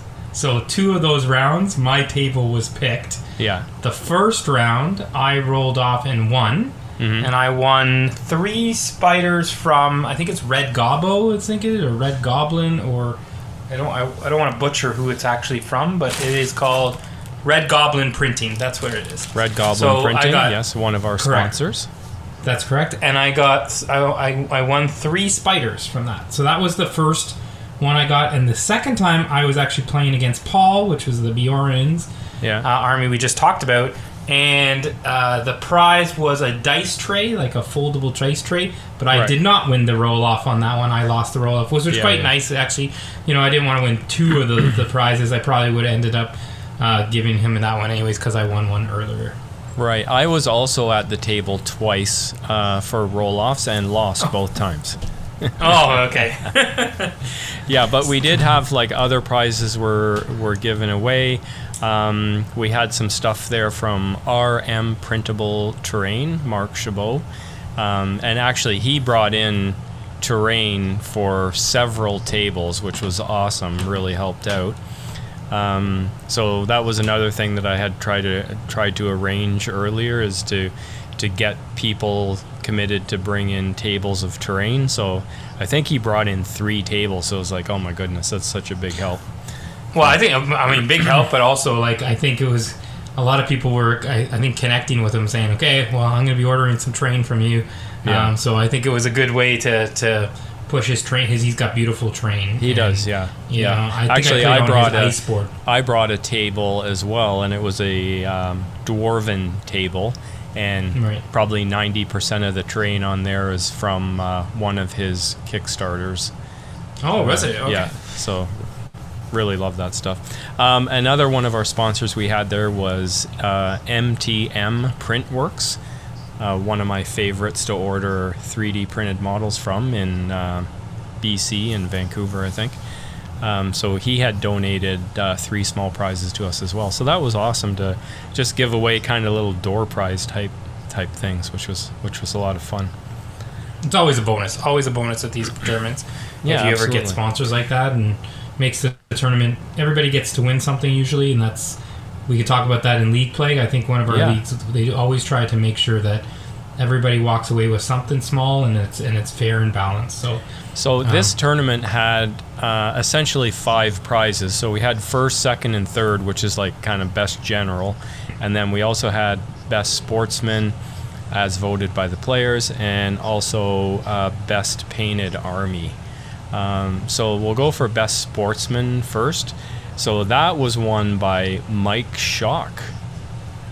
Um, yeah, I who- mean, I mean, I- listen, I'm jealous of the best sportsman. It's always a good one to do because honestly, it's based on other people Yeah. and how you play against it. It often is someone usually middle or bottom of the pack sometimes, but every so often you get someone near the top that gets the the sportsman. So Absolutely. Good prize. Um, we had uh, Best Army was won by this guy, Chris Masella, for his I did. Hunter I did win Army. uh, the best painted uh, army or best Yeah. presentation. I don't know what it was called, but uh, really thankful. It was a tough competition. Yeah. Uh, Paul, I think, was second place uh, with his Beorns, and and uh, And Mike No, I was also, been- there were two honorable mentions Paul for okay. his Beorn, Beornings and uh, Mike Shock for his uh, Dwarf Army. yeah. But I was happy to take it. It was uh, a nice a nice um, prize to walk away with. I think Yeah. I walked away with I think a prize, some more Easterlings for my Easterling army. So Oh. I was happy. Yeah, nice. Very nice. Um, in third place, let's start with fourth place actually, because that was me. Let me get in there. I wasn't on the podium, but I was just on the floor reaching up with my one hand on the podium, just there. Another three and one finish for you, yeah. and not on the podium. Yeah, yeah, me just off the podium in fourth.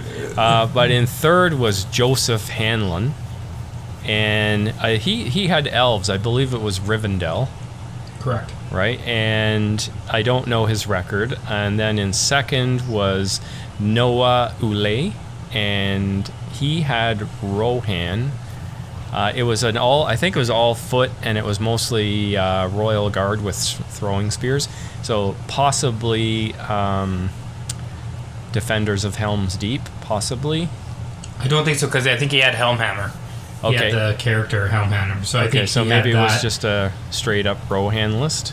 yeah, it was Helmhammer because that was his only mounted hero. Yeah. who's literally a, a beat stick in that uh, in that uh, army. But uh, and then it was all Royal Guard, all Royal Guard, mostly Yeah. with spe- throwing spear, I believe. And then the winner was Ben Boomer. As expected, usually. Yeah, He's he usually always in the top three. Great player. Uh, I've ever never actually played against him because I'm Yeah. never in the top tables. he, he, he's won the league a couple of times at least. Um, plays Minas Tirith. He he seems to bring that one to every 100 point event we run, and I think he came to three 100 point events this year, uh, and won all three of them, I believe. wow. Yeah. Well, I so- think he, you know he takes a, a, a great strategy, which is he plays really well with that army. He knows that army very very well, right. and so you know don't don't, don't broke what ain't fix or don't fix what ain't broke, as the saying I think it is. But Yeah. um, yeah, I think I think that's an example of you know you keep on in an army, even though it might not be top tier meta, which it is in the in the good meta, but um, you can win because you know your army, you know what it can do, you know what Right. it can face, um, and so he has that experience. So that was it for the prizes for that. I think we did do some draws as well, just to give away some additional prizing as well, because I know I got um, I got a small prize as well, um, which ended up being one of the sets of uh, 3D printed models from MTM Printworks. Uh, I grabbed some of those guys, which was which was great to have. Um, but I think we had enough prizes where I think almost like everybody walked away with something. I believe so. I, I think everybody got at least one thing at the tournament, which is Yeah. nice. Um, but that was it for the awards for that particular tournament. But as that was the final tournament in our unprecedented season, we immediately kicked over to give away our league awards, which we give away a few now. I think this is the second or third year where not only are we giving away um, like first, second, and third for the league, but we're also giving away uh, best sportsmen, which are basically stats that are compile, com, compiled from all of the tournaments. So if you give away such a an award at your tournament, it's recorded. Um, Like I think Ben is recording like first, second, and third kind of thing, and Right. then um, if you're doing any kind of craftsman award, we have an award overall season long award for best craftsman. So that if again compiled over all of the tournaments throughout the year, regardless of what it is, if you're having like best painted army, best display board, best converted model, or maybe just best army, all of those things those those winners are recorded and and runner ups and third place are recorded and they earn points through the season. So then by the end of the season just like we're calculating the the league winners and so on we're also calculating you know winners for uh, for those awards best sportsman and best craftsman as well. And I think too that it's good to note that each of our uh, tournaments that we run, Yeah. the Craftsman Award is different every time. It's not always always the best painted. Yeah. It could be that tournament is like bring your best model to the tournament for Yeah. paint judging. One could be best theme. Uh, one is a combination of uh, best board plus army. So there's a lot of different um, uh, ways that you can win craftsman. So it's not always like the best full army painted and and display board. It's, Yeah, we it mix it depends up. on the organizer. depends Yeah. on the to what he wants to do or she wants to do correct. Absolutely. And Ben mentioned that because we just give away one prize for sportsman and craftsman, and we give away first, second, and third for like overall league scores. And he mentioned that like next year we're going to try to go first, second, and third for each of those awards as well. So all three categories will have first, second, and third. which I think is a good thing because I think it's again um, the whole idea is to continue to have people participate in the league. So, Yeah. you know, giving out nine trophies and is is a nice thing um, to you know thank the people that continue to come out for the events. Yeah, and we should mention here, I don't know if we already mentioned this, but um, Ben Boomer, who we just talked about, he actually made our trophies. And when I say he made our trophies, this year we had all new trophies.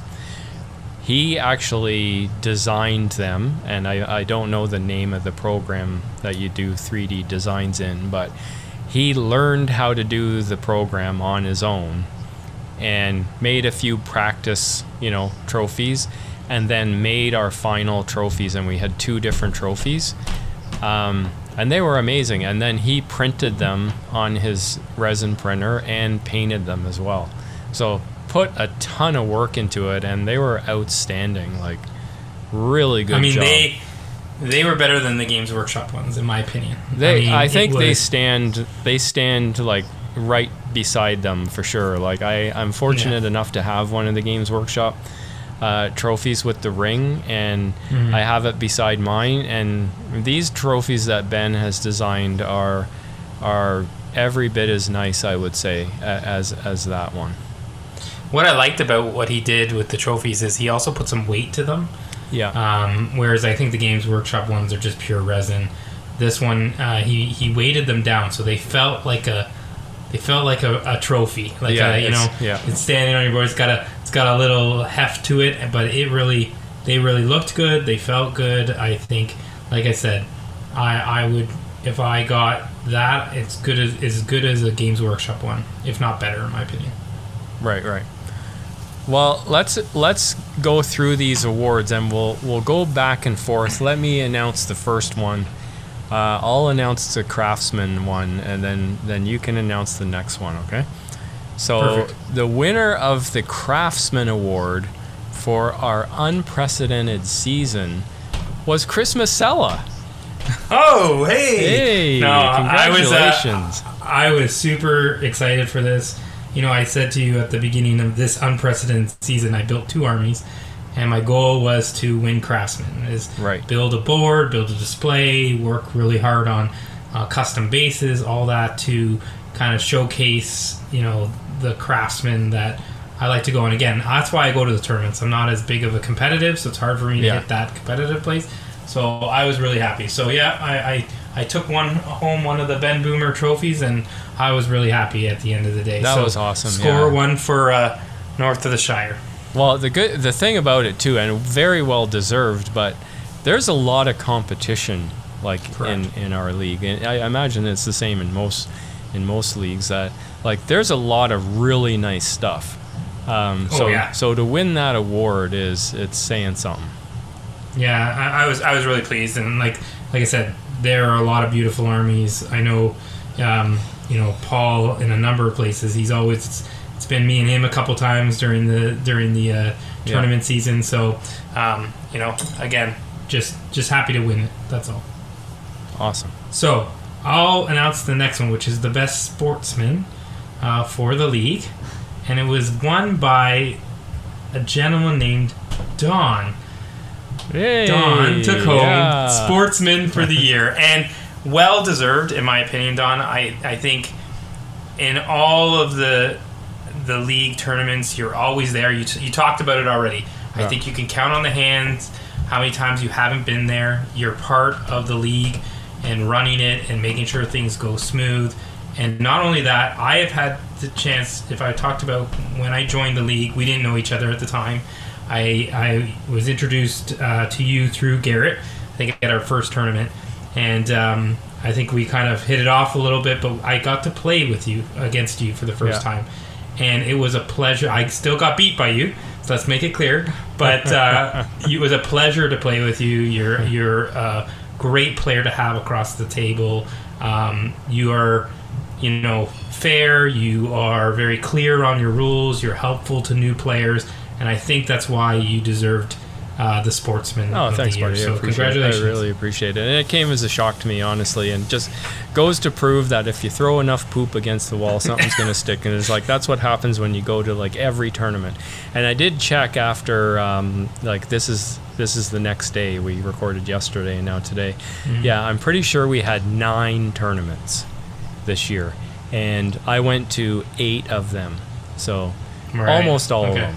But yeah, so I was able to like get like scores in in a few of these categories, which which helped. So it's my second time in what I think six seasons um, winning winning this award, and it came as a surprise. And this is the type of award that like I prize this type of award over all other awards. So to me, this was really special, and to bring home one of those Ben Boomer OSBGL trophies and have that on my shelf now is is amazing. And, and like the craftsman, the sportsman one has a lot of competition too. Yeah, Uh, in our league, we have a lot of great players and a lot of great players to play against. So it is not a an, easy thing to win either Yeah. uh, in in the league. So you know to come out on top in, in the sportsman, that's a it's a great uh, thing to walk away with. All right, so let's go to the first, second, and thirds, and Yeah. we'll start at the bottom with the third, and I'll let you announce third place. So third place was another friend of North of the Shire, Yeah, and it was Garrett. it was Uh, Garrett. Garrett. came home with third place, which again, we were going to the tournament, and uh, I think he was in third place going to the tournament. Yeah, And he was talking about, well, if I if I don't do well, uh, and some other people, I think it was like Ronan and a couple other people that were very close to him, Yeah. and if they do better, they he would drop out. So at this point, I think before the announcement there, he thought he was he was out. He had he had not gotten the third place. Yeah. And so I think when his name was called, he was kind of a little shocked, but uh, but uh, he did. He squeaked out and held on to his third place league standing uh, by the end of that tournament. that's right. And I guess because he didn't have the best result in this particular tournament, correct. um, he came in 12th place. right. so probably didn't really improve his score. Um, but yeah, so there you go. Wow, awesome! Congratulations, Garrett. I'm I, I'm not sure, but I think that may be the first time he's uh, he's placed in the league. And sorry if I'm wrong there, Garrett. But Yeah, I think I think he talked about he's been he's been kind of the close, you know, fourth, fifth place. Yeah. You know, but I don't think he hit the podium. This is the first one. yeah. So Okay, so second place was won by Steve Stokes. Another great player Yeah. in the league. Um, and A man of some was- maturity, such as myself. correct? That's correct. Another person where uh, I think he was battling for top position, and the results of this tournament was going to make or break uh, first or second. I think I think he had locked in either first or second, depending on his results here. I think so, yes. But but a great competitor. I've seen him before. I actually got. Uh, we talked about it earlier. I got the to be fortunate enough to play against him in this tournament. I did lose to him, so that, that's uh, probably why he's he stayed in second. Um, but uh, but a great player. But also, like I said, great to play with. Um, you know, very clear on here. You know, here have you do you know my rules? It's my new army. Uh, you know, keep me honest. You know, I, I he was just a great great player all around. So He is, and it just Congratulations to him. reminds me that we forgot an entire award, so we'll come after that. After we'll come back to that after we do first, second, and third.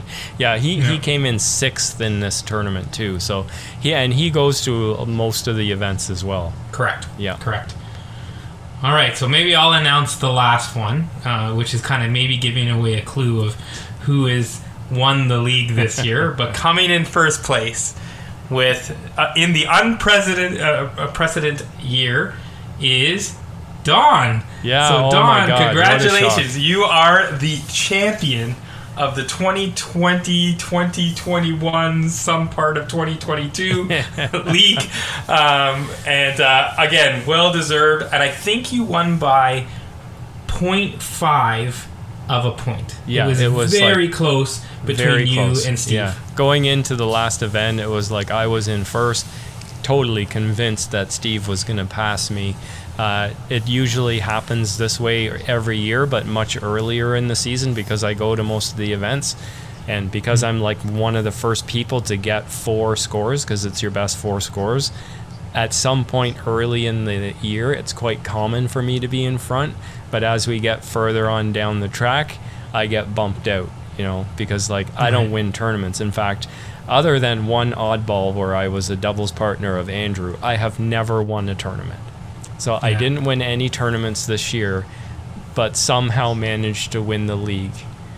Well, to be fair, I mean, you're always usually in the top five. Normally, there's always an occasion where you- you're not, Yeah. but I would say for most times you are somewhere in the top five. So you're never, you know, have tanking scores all the time. So you are averaging pretty high numbers. What usually will take, and what usually happens is something like, you, you know, somebody comes along and wins 400 point tournaments. And, and that Yeah. becomes the one Yeah. that overtakes you because if you had you know four second place finishes that's a great great a great number score, to yeah. have but you know again the person that's going to beat you is the one that goes to the same amount of tournaments as you and scores higher. This So- was just one of those situations because of the choppy nature of, of the last year and you know because of covid concerns and, and this and that you know we, we had you know we had a lot of good players playing don't get me wrong. I'm not going to totally sell myself short here but you know we, we also had some of our top players like andrew. I don't maybe played in one tournament um, you know ben like I said, he he came down for three hundred point tournaments. He won them all, but it was only three. If he had to come to one more, he probably would have won. Right, Um, yeah, you know, yeah. Steve, you know, he's all over it. He was right there. Could have easily taken it. We got other newer players that are like in the hunt. I'm sure we'll see them at the top of, of the standings next year. But for me, it was just that year where like the, the stars aligned and there was an opportunity for me, the not very competitive guy, to just somehow squeak it in by less than a point. so on record for the league trophies north of the shire or members of north of the shire or people that help you out don Yeah. is part of north of the shire we won four of the five awards for the league And just so that I for, don't forget, there was actually six because we forgot Oh. one. Yeah.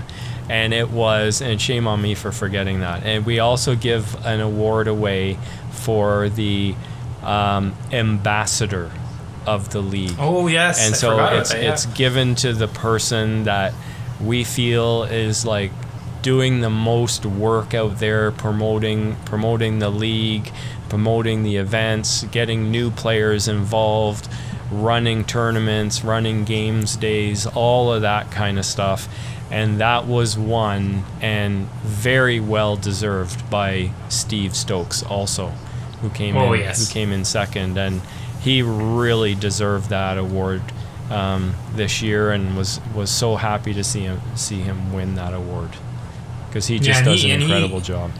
I I mean, I saw him TOing tournaments, getting people to, you know, advertise to come out to the tournaments in a tough time when people were still nervous to do it. And um, always engaged with everybody, too, Yeah. at the tournament. I saw him, uh, I think one of the tournaments had a lot of new people, and Steve was, was chatting with them, making them feel welcome. Yeah. So, you know, he, he deserved it. And it was, it's great to see that ambassador because I think it's those ambassadors that keep the league going Oh, absolutely, absolutely. and it's a ton of work a ton of work just like the league administrators and and, and we should probably take a moment to, to thank all the league administrators yourself ben uh, derek um, all of you guys and i probably missed some people in yeah, that Taylor and Andrew taylor also. Yeah, and andrew like i mean you guys are the heart of this league and uh, we wouldn't have a league without you the, the five of you guys. So we're super grateful. I'll speak on behalf of the players uh, and happy to have you part of our community. So you know kudos to to those individuals. Oh, thank you, and and and I echo those words for for all the other guys. So yeah, that was an end to the unprecedented season. Um, really happy to win a couple of awards, and and really looking forward to the start of the new season in in August. yeah i'm looking at i'm going to miss the first tournament though which is really Yeah, oh upsetting boy. but uh, but i will make it up i will make it up Good stuff. i promise you Good stuff. All right, let's move on to our next section.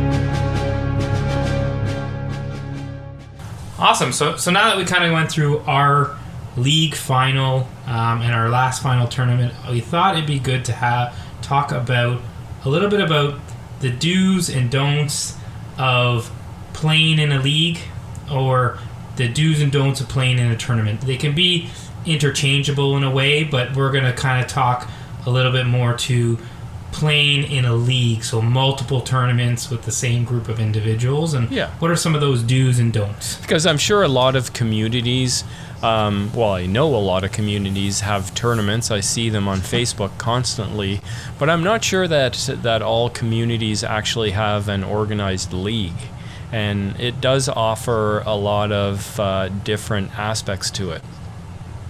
Yeah, absolutely. Absolutely. And so, what we'll maybe do just to kind of make it positive and negative, negative and positive, depending on how you do it, because we don't want to do all positive or all negatives. We'll do one do, one don't, and then kind of back and forth. That's kind of our, our game plan of how Sure. we're going to do it. So, So you've written we'll- out some like do's and don'ts, and uh, I've got some advantages and disadvantages, which are actually written by Andrew. He actually helped me out and tossed those. I just asked him the other day. I said, "Chris and I are going to record, and this is the topic we're we're going to talk about. What are your thoughts?" And like half an hour later, he sent me back a, a like a, a Facebook message that was like I don't know how long it was. It's just huge, and I'm like, "Oh my god, dude, this guy's like Yeah. a machine of uh, writing content."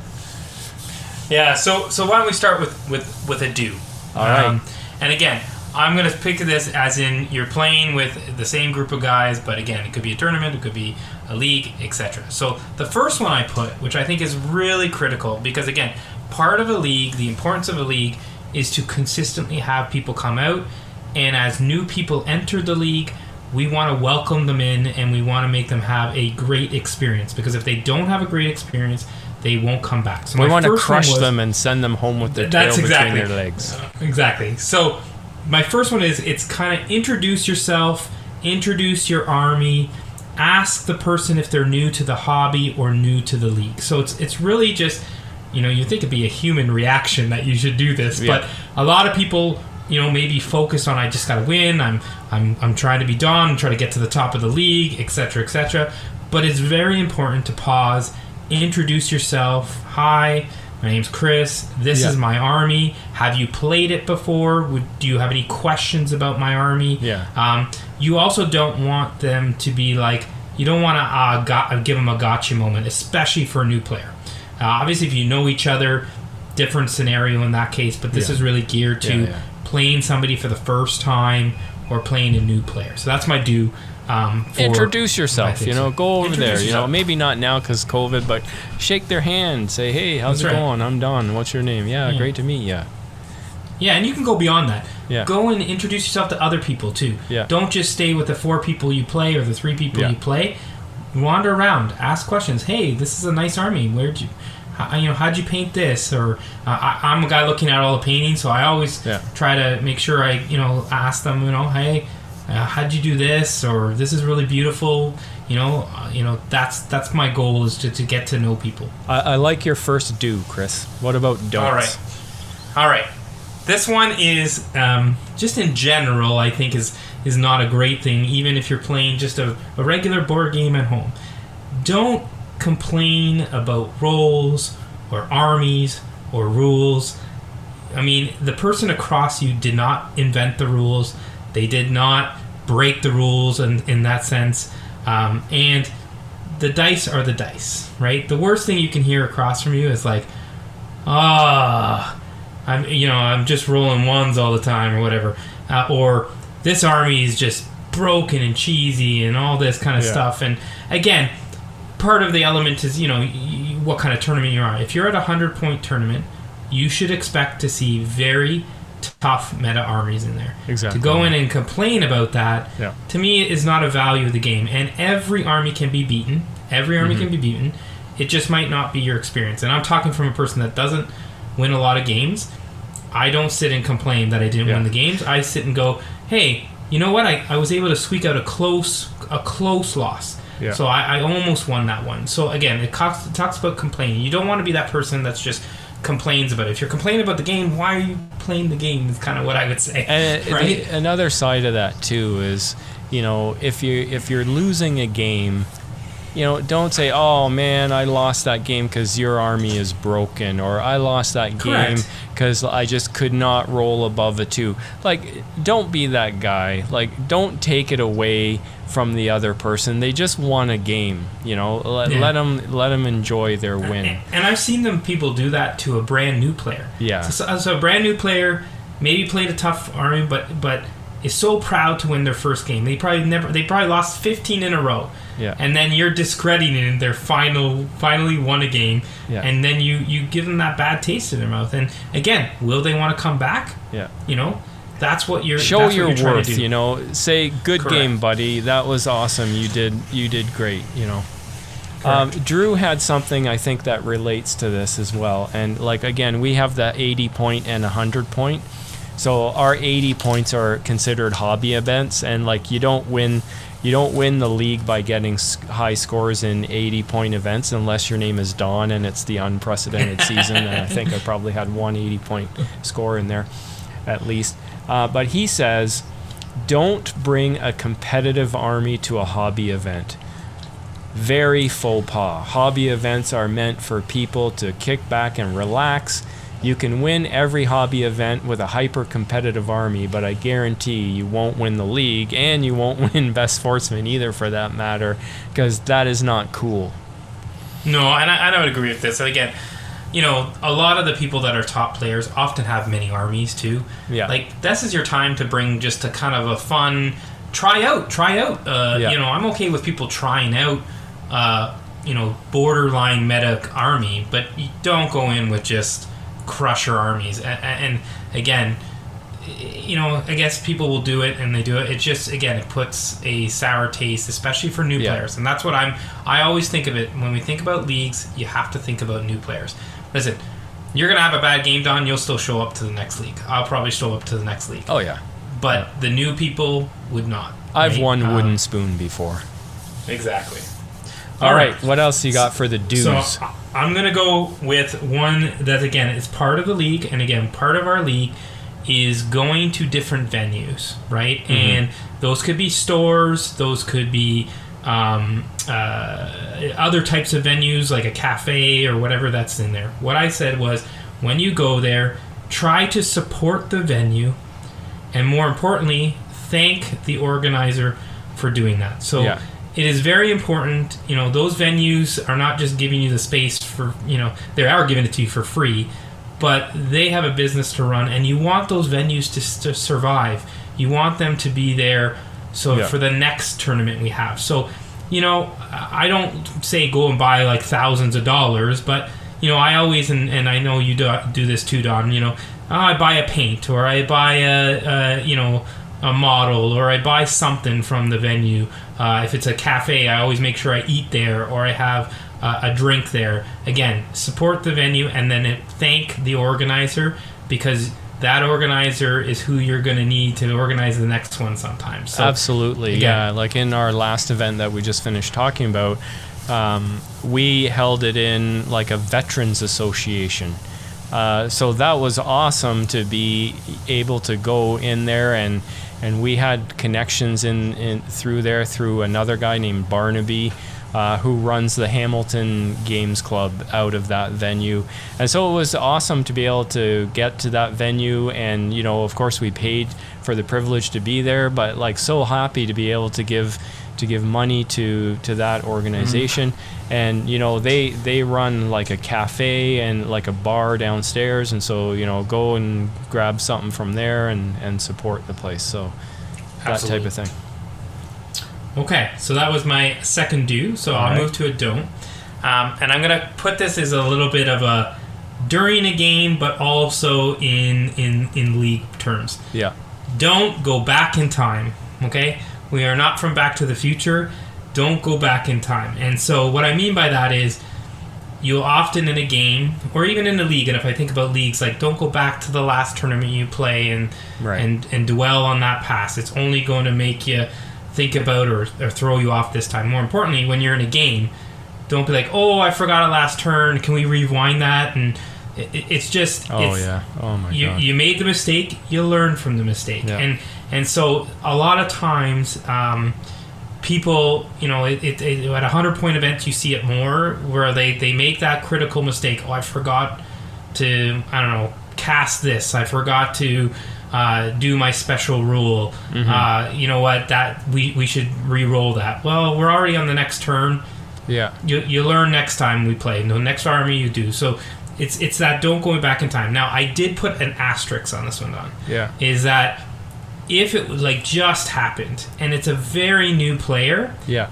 you if you want make an exception for that one, and that's Right. it's again if you had introduced yourself at the beginning Yeah. and ask if they're a new player or new to the league or new to the game, then you would have that kind of decision point if you really want to. But even as a new player, it's better to make mistakes yeah because you learn from them, and that's just a life lesson in general. Yeah, but- and like what I do, like for me, for myself, like played a lot of games.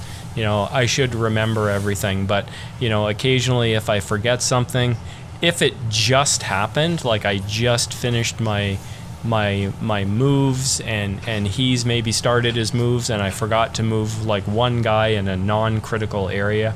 Uh, like I'll just say hey uh, do you mind if I move this guy? I just forgot to move this one model. But like not like you know you're in the end of the turn or something. And for my opponent if it's a new player like I'll be watching what they're doing and reminding them of of things as it goes like you know you're moving this guy now uh, did you want to cast a spell like now's the time where you would do that Correct. or you're in combat and you know don't forget you have a banner um, all of that kind of stuff it, like just remind the player if, if they're new like Yeah, I do that a lot too. Is the banner one is a big one where in, in a new player they often will forget, and you'll say, "What about your banner? Do you want to re-roll for your banner?" Yeah. So you know, I do that as a courtesy because if you're playing against a top player, they would be rolling that banner anyway, so it's Yeah. not throwing off the thing. So no no exactly Okay. Okay. Going back to the, you know what? I'm gonna go with another negative, so we end on a positive. I, I, I don't like ending on negatives, so I'm gonna go with a, an, another don't, and this is don't be late. Okay. right right So this one is a, a, i- important for other people. So the organizer is relying on a certain number of people you know, to make sure that they meet the venue requirements or meet the tournament requirements. There is somebody often waiting to play you. Yeah. Um, and and it could be a thing where someone's waiting to play. It's been their first game, and the person doesn't show up. Now, often leagues, and especially in our league, after a certain amount of time, they'll get a they'll get a win, and, and that's great. But Yeah. I'm coming to the tournament to to play, right? So if I get one less game, you know, that's that's not. Um, it's not I'm saying it's not fair, but it's it's not as great as I wanted it to be, right? So Yeah. again, it's all about experience. So don't be late uh, for your games, and this is even when you're in the tournament. Like listen to when do I need to be back after lunch, or how long is our break? Ask Mm-hmm. the questions of the TO tournament so that you don't you're not rushing to start a game and giving a disadvantage potentially to a player. or you're putting the TO in that position, like the guy's X minutes late. Like, wh- when does he forfeit, or you know, when, like, if we're starting, Correct. like, is the ringer gonna play, or you start playing against the ringer, and then the guy shows up, and like, what do you do? Do you stop the game, or be on Yeah. time? Be on time. Yeah, it's- let me it's- let me it's let me throw in another one because Andrew Yeah. has one here. Okay, and all of his stuff are from the point of view of a, like a competitive guy. So yeah. so so this is a, this is the don't. Don't bring a win at all cost mindset to tournaments. This is a league and reputation will precede you. If you are known to be an absolute jerk, then the TOs may pull you aside to talk to you about your behavior or ban you from their event. The social contract you're agreeing to with your opponent stipulates that both parties should have fun in the game. Don't ruin someone else's enjoyment. That's a, that's a great. It's a I'm great shocked example. to hear that from Andrew, quite honestly. No, I'm only kidding. You know what though? I've actually watched Andrew play. Although he's very, very hardcore, I can tell you that. Like he Yeah. wants, he's playing to win. He's a competitive guy. Now he Yeah. will be different in an 80 point versus a 100 point, but he is still fair. He's on time. He's Yeah. not that type of player. He will state the rules clearly in a calm manner. I, I've seen it. I've actually been at the table when someone has questioned a rule, and Yeah. and uh, he handles it very well. So he, you're you're right. Don't be that player because it is a league. People will remember you, and you will get a reputation. And once you get a reputation, that is hard to shake. It's hard to shake a reputation. It really is. Get the reputation of being someone that is really fun to play against. Oh yes. Okay, so I'm gonna go to my next one, which again is I am taking it from the. I guess Andrew's doing the competitive. I'm doing it from a voice of a new player, or someone going for fun, or going for one of the craftsmen's or the sportsman Yeah, yeah. type. Where, You haven't or, even you know, touched again, any of Andrew's do's yet. I, I have not because No, I know his do's because I ha- I got copied on them. I, Yeah. I, I know, uh, but I wrote mine before you did it. So so Right on. I so the other one I put is do not rush your rolls or roll so your opponent can't see. Part of this game is to make sure that the people understand what just happened or can clearly see. So you know you don't want to be like. I just rolled and then pick up your dice really quickly. Yeah. You want to have clear intention to your opponent so that they see, oh, I rolled a six yeah. that's that that's a dead model. You see it, okay? Yeah. Or don't roll like if somebody's turning around and putting a model away. Don't roll your next roll and then be like, oh, I rolled two sixes, right? Yeah. It's just again not that saying that those people are cheating, and I don't think they're cheating. It's just it's part of a Yeah. I guess the social contract. Like Yeah. It- it's part of let's see, and sometimes those rolls are exciting. They are. Oh my yeah. god, you scored four sixes. I like Yeah. to see four sixes, even Yeah. if it's against me. Four sixes is a great roll. So that don't rush your rolls. Don't don't do your rolls without your opponent seeing. You know that that is my uh, next do. Yeah, I totally agree with that one. Like even like I've played a lot, and you know s- some players play a lot faster than me. My brain doesn't just work as fast, and you know they get throwing the dice and taking models off, and I'm like, whoa, whoa, whoa! Like I like I don't know what's happening right now. Like uh, just explain what's going on because you're you're Mm. you're doing stuff faster than than my brain can move. Yeah. So I should say it's not do not rush your rolls. It's, it's it, the actual thing should be do take your time. Take Yeah. your time Yeah. and, and, and, and clearly show your intent. Okay. Um, okay, so that's my, my I think that was my third do. Okay. Okay. So the don't, and this is a controversial don't.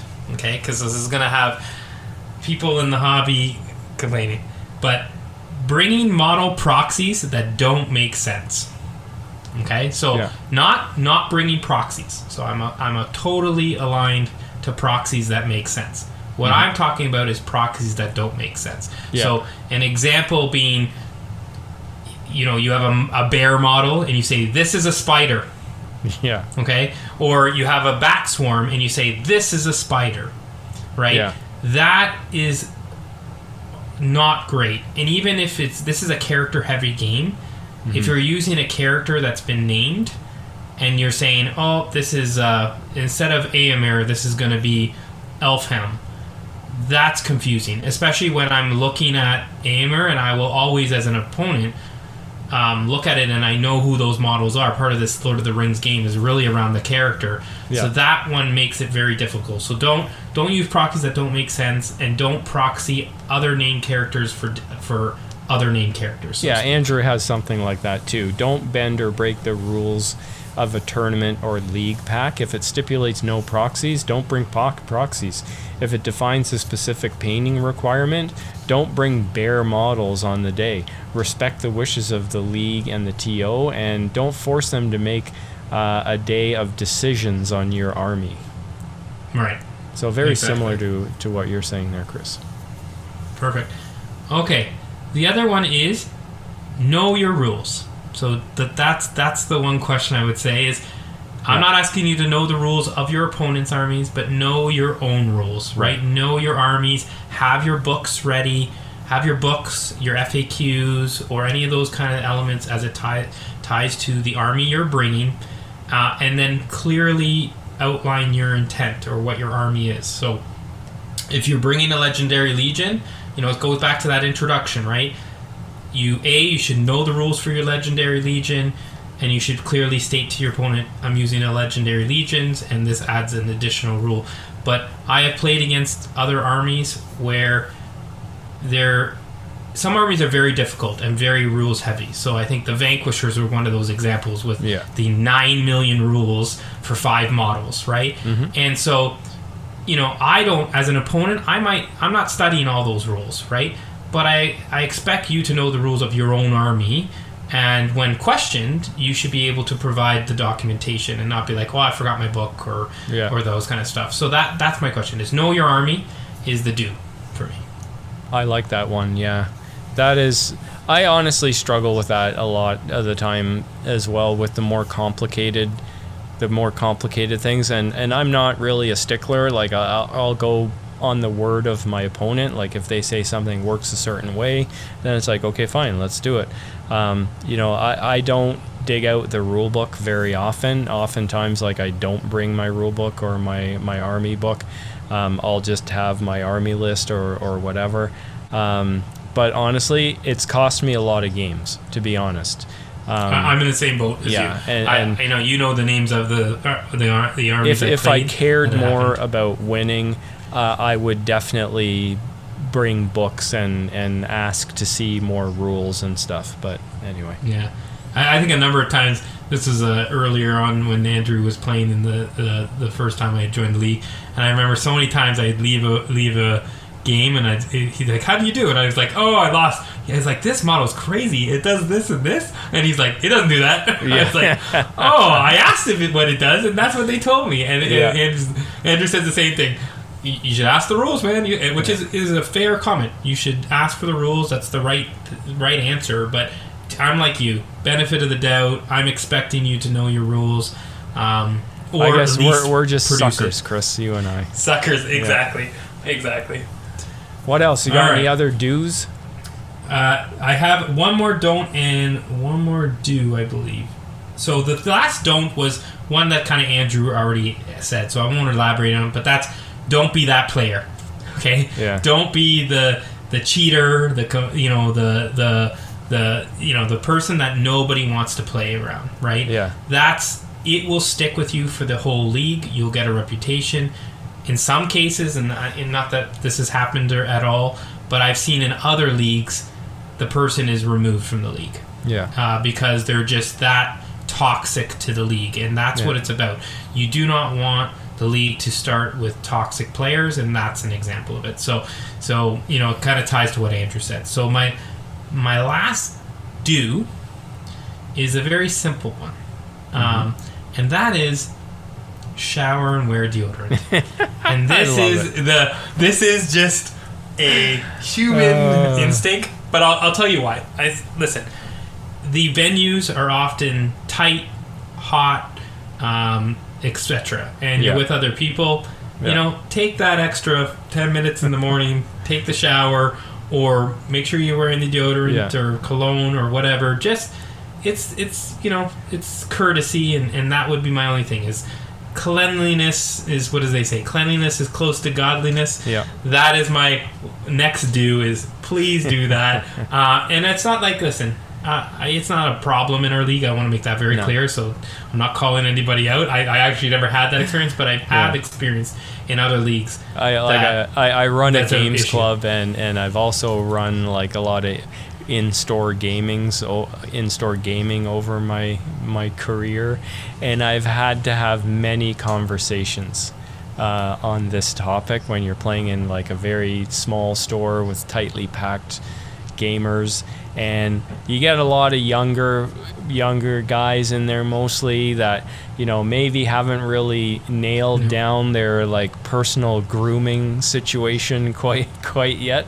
So it's like time for like a little conversation on the side. Like hey you know you Yeah, may want to like any parents out there Yeah. in the league or otherwise, you know, have those conversations with your kids. It's an important conversation. You know what? I, I have a, a teenage girl, um, you know, or a preteen, and, and that was a conversation I made sure I had early Yeah. on. It's like, there's this time where it's going to switch over, and here are the hygiene things I recommend. so, on, right so, so that was my last one. It's a kind of a fun one, but I think again, you also tie into the don't. You don't want to be that player either. you don't want to be the cheater, but you also don't want to be that player. Let So- me power that's through a few of Drew's, and they're all for like if you're a competitive person, this is your do's. Yeah. Set expectations for yourself. Are you going for fun or to be competitive at winning an award? I have seen people not establish those expectations and attempt to blur the lines between taking a hobby list, i.e., an uncompetitive list, with a competitive attitude and get upset when they don't perform well. So there, that's. I think that's a good one actually. You know, like if oh. you're gonna bring a hobby or a fun list, like you're gonna lose at least half your game. So you need to you need to go in there with that expectation. Yeah, and, and I think I mentioned this earlier, but you know, I I often go for the craftsman, right? Yeah. Part of going for the craftsman is you kind of have to bring new armies all the time, right? Because people, Yeah. you know, they're like, I already voted for that one, you know, three tournaments ago.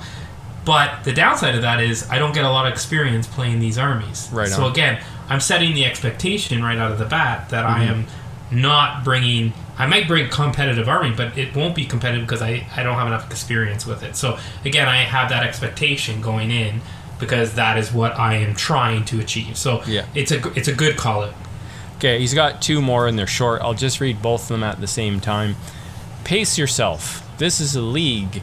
It's not a sprint, but a marathon. If you don't, you will end up burning out, which no one wants. So that's the first one. And then also, practice in advance for best results.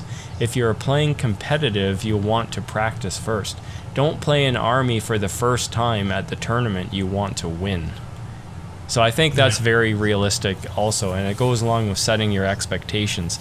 Like, don't show up with an army that you've never played, but it's an internet internet list, and expect to win. You know, it doesn't Yeah. work that way. All right, what about the advantages and disadvantages of playing in a league? Chris, why don't you uh, lead us off with some advantages? So, one of the ones, and I, I, I, I would agree with um, Andrew on this one as well.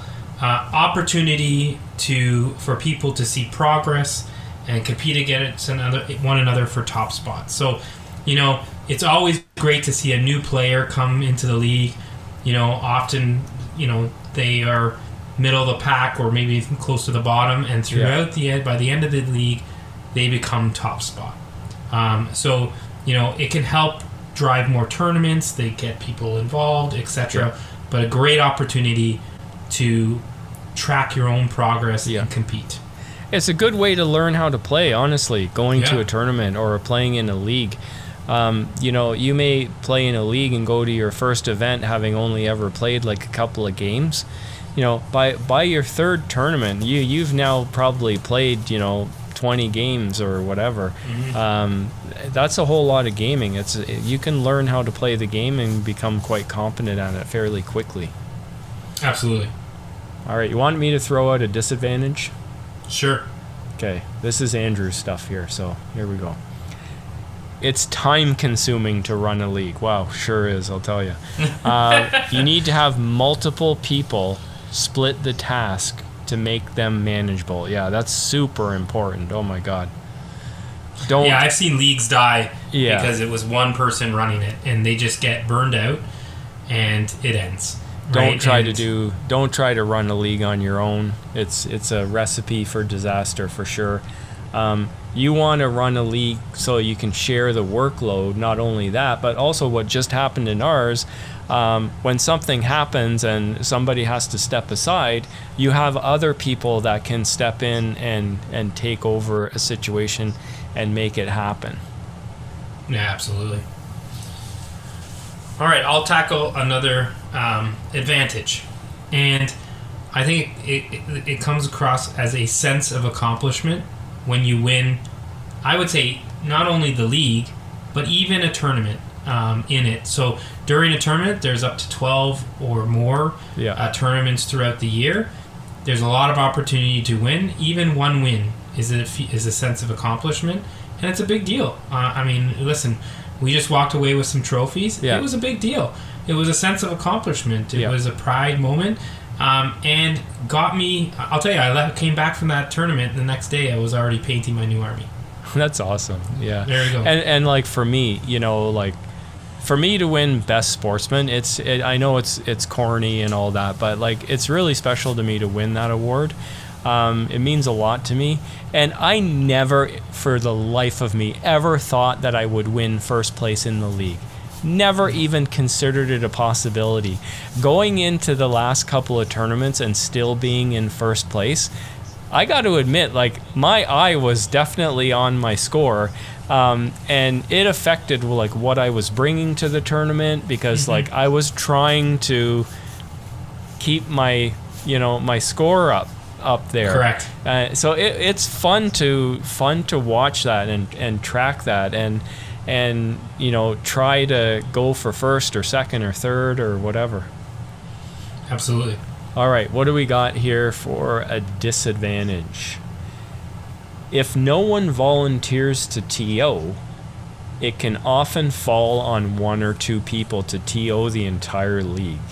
If you think playing a league can lead to burnout, TOing an entire league will absolutely lead to burnout. Yeah, so kind of going back to the don't try to do this on your own. And if you think you want to start a league, you better have like a pretty strong player base and a lot of people that you know are going to step forward and volunteer to TO. Like if it's just you and two other friends that are TOing, that's not enough. You know, No. you you need like a good number. Like unless you're just going to run a league that has like 6 tournaments in a year, then fine. You know, but if you're going to be trying to run one tournament a month or more than that, like you need you the way I always look at it is if if you have 12 tournaments in a year, all you need is 12 people to run one tournament. So Correct. if you're somebody that's really eager to TO, is like, look, all you have to do is run one tournament a year. That's all you have to do. Correct. If something happens and someone asks you to step in and help out and run a second, then great. But you kind of need to have that many people. You kind of need to have like 10 or 12 people that are willing to TO. And even in our league now, that's run for six very successful seasons, even now we're in a situation where we're shy on TOs right now compared because you know things change people move on you know their lives change they move away they get married they go to school they adopt other games or whatever things are always changing right so you constantly need to have a rotation of like new players and also new tos coming in Yep. Absolutely. Absolutely. Sounds like I have I'm due for a TO at one of these points. That's well my- i think we're goal. dragging you in to help us out this year aren't Yeah, we Chris? yeah, exactly. I'll be there there. you go we'll get your feet Um, we'll get your feet wet there Okay, so the next advantage I have is, and I agree with this because me um, having a pretty busy schedule myself and, and you as well, it is perfect for a person with a busy schedule because like this deal is always there's one a month. It's not like every day or every week. So when you Yeah. create a, a league, you have to establish a cadence. If you do it too often, getting people out will be tough. If you find that right balance, and, and right now we're roughly once a, a month uh, Yeah. for for a tournament, it's great for a busy person. They can book that off and get in three or four games a day, or in that day or in that tournament, yeah and it, it, it just it's just a, a great way to have an have um, uh, manage a busy schedule. That's what I Oh, that's that's so true. Like this tournament we have coming up in August, it's August uh, twentieth and twenty first, and my wedding anniversary is the twenty second. So having that having that on the schedule far enough in advance allows me to work that situation. Okay, I'm taking the 22nd off. It's our anniversary. Spend that Yeah. day with my wife because the preceding two days I'll be at a tournament with my buddies. Right? But yeah, it's perfect for me. Like, I don't do much gaming anymore during the weeks um, because, quite frankly, my schedule is just too busy. But like having the opportunity to go to a, a tournament once a month, it, it's it's amazing. Like it, it's perfect for me because I'll I'll just go to the one event. It's a whole day, but usually it's four games, and I'll get my gaming in for the month there and done till the next month. absolutely. Another disadvantage is it can be stressful. If you're a super competitive person that wants to win, I have a feeling Andrew's talking about himself here. you, you are never allowed to just bring an army to a competitive event and have fun. You always have to consider your position within the event and whether you have an army ready or take to take you to the promised land. Yeah. This is not I- a problem for me. no, me either. And this is honestly one of the reasons why I don't like to try to be competitive. Uh, my favorite games are not against really competitive minded players because it adds a certain amount of stress to the game. And, and I'm not there to have a stressful experience. Like, I go to these events to enjoy myself and kick back and have fun. Like winning and losing is, is just a byproduct of, of playing. I like I I try hard not to not to tie my enjoyment of the experience to winning. Um, and when I play against somebody that is really focused on winning, it really, I find it for me, it's just for me, it does take away some of the enjoyment because of, of that sort of stressful side of, of gaming. Yeah, I, I agree, and and I, I think it adds stress too to new players too when they play against players like that sometimes. Yeah. Um, but But a lot of people feed off that. That's why they go. They really enjoy Yeah. that. They enjoy that stress. Yeah. I, I don't myself, but like I know Andrew, like he he loves that kind of stuff. no, absolutely. And I'm like, okay, well, that's awesome, but you know, maybe you should get that kind of thrill from something other than toy soldiers. It's like, you know, All right, I'll go to the to the next advantage, and and uh, one that I 100% agree with. It it's an easy way to build a community around it. So when when a league is de- it comes together or is created, people come together, right? Yeah. You get people that volunteer to be TOs, make tables. It and and this is one to, for sure for me. It encourages people to paint models or learn the rules more or play more games, which is really what we're we're trying to do is get people out playing, socializing with each other. Yeah. We we often miss that that socialization. I mean, listen, COVID nineteen changed the dynamics a lot, and we really saw the effects of not having a social uh, gathering. And I think Oh yeah, this leagues do this, and like I said, that encouraging to paint. When I see other pa- beautiful painted armies, like I said, I was on Sunday painting my next army yeah. um, because I just had, uh, you know, the urge to say, "Oh my God, I had a great time." It got me wanting to do it more. So, so that I I think this is a, a big advantage of, of league. Absolutely, and you know, like we've seen, we've seen players from other um, other games, other hobbies, come to join our league and try the game out because of the community, because because of the league. They see there's like a long-standing league uh, and a really friendly community, and they're like, we don't have that in in the game that I play. I'm gonna try this and and see how it is. and, and, and that's my my example for sure. That was my experience. I i came i think i met garrett at a age of sigmar and he said oh i was like oh you know i really like this lord of the rings. I like the game but nobody plays it. He's like well i know a bunch of people that do play it.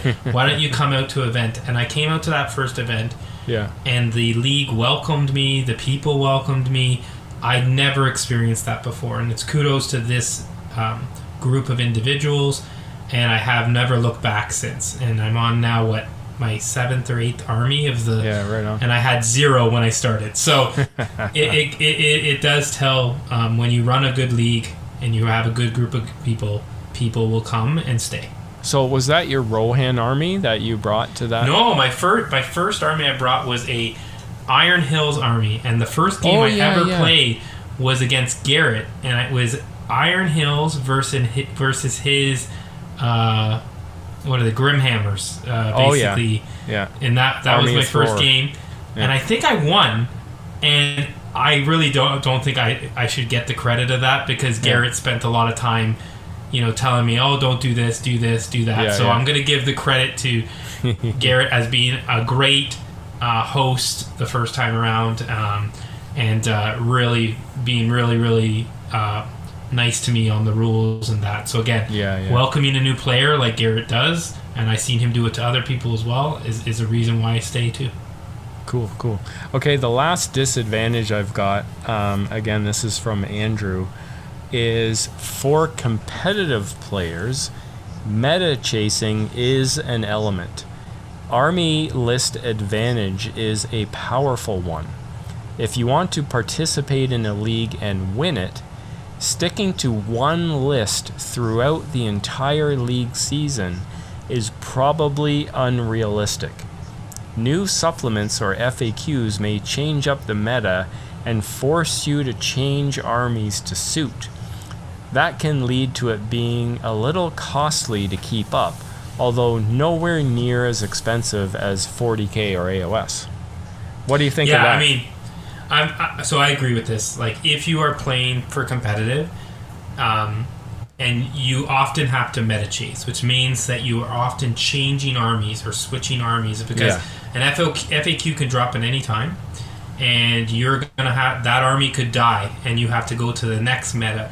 So I agree, it could be expensive. I, I don't think it's as expensive as other um, uh, systems like a 40k. I, I used to see people in 40k and AOS spend two, three thousand dollars on an army, and Yeah. then the meta, the FAQ comes out.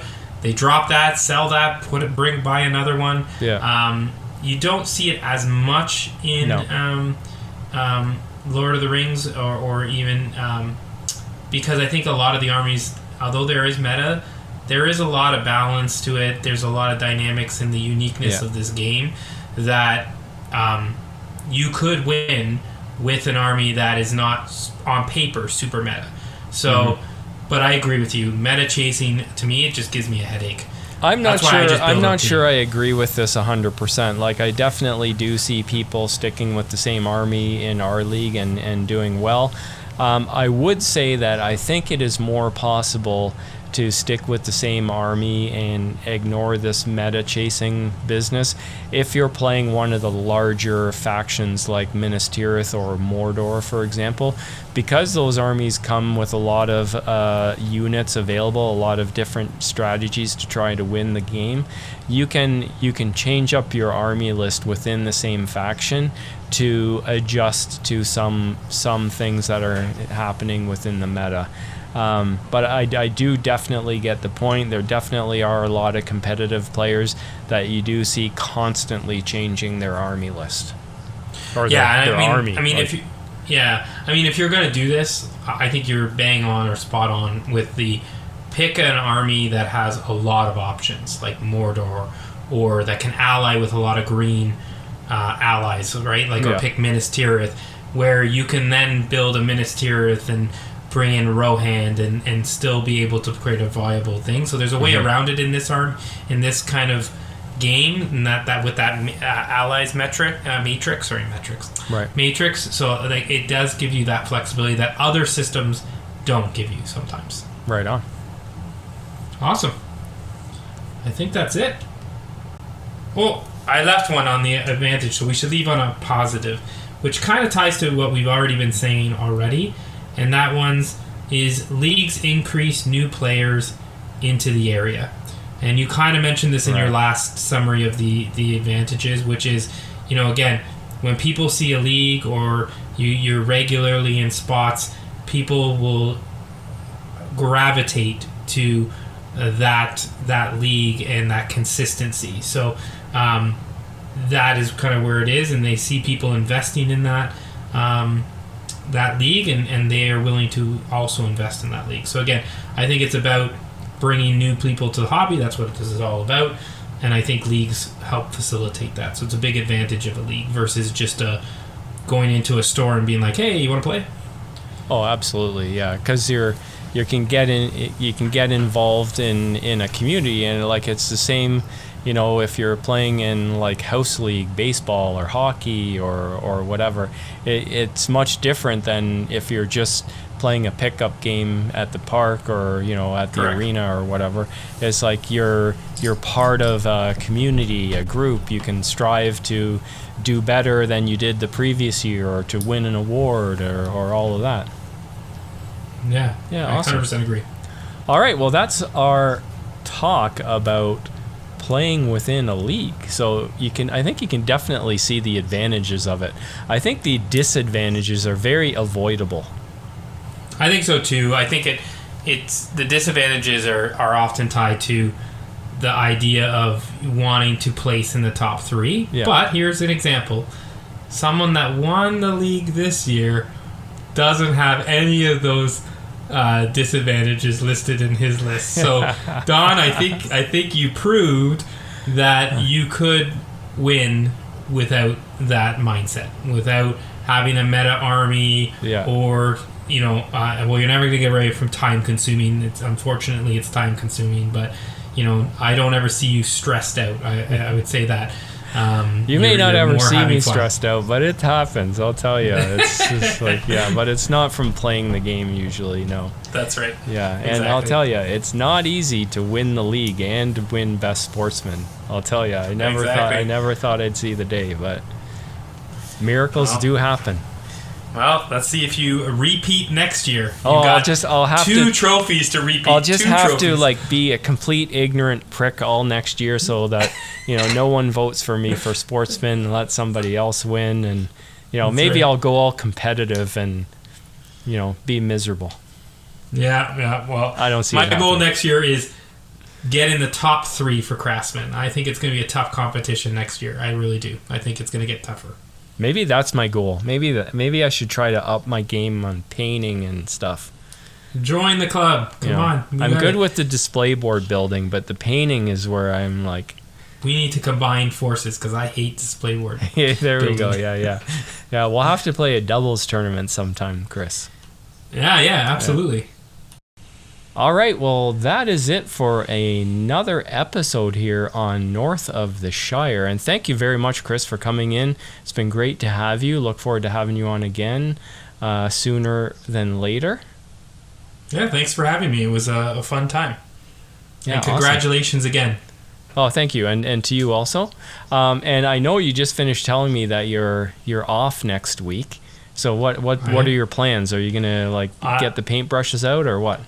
I am. I'm off to the cottage, and you, as you know, cottage is uh, my painting uh, quiet time. Yeah. Uh, so I have 40 Easterling troops to paint in seven days. Let's see how many I've got done. Oh, By wow. the end of it, I'll send you a note. Maybe I'll post Yeah. on the on the um, on the Facebook that uh, what I got done. That would be one more model than my total painted for this year of 39.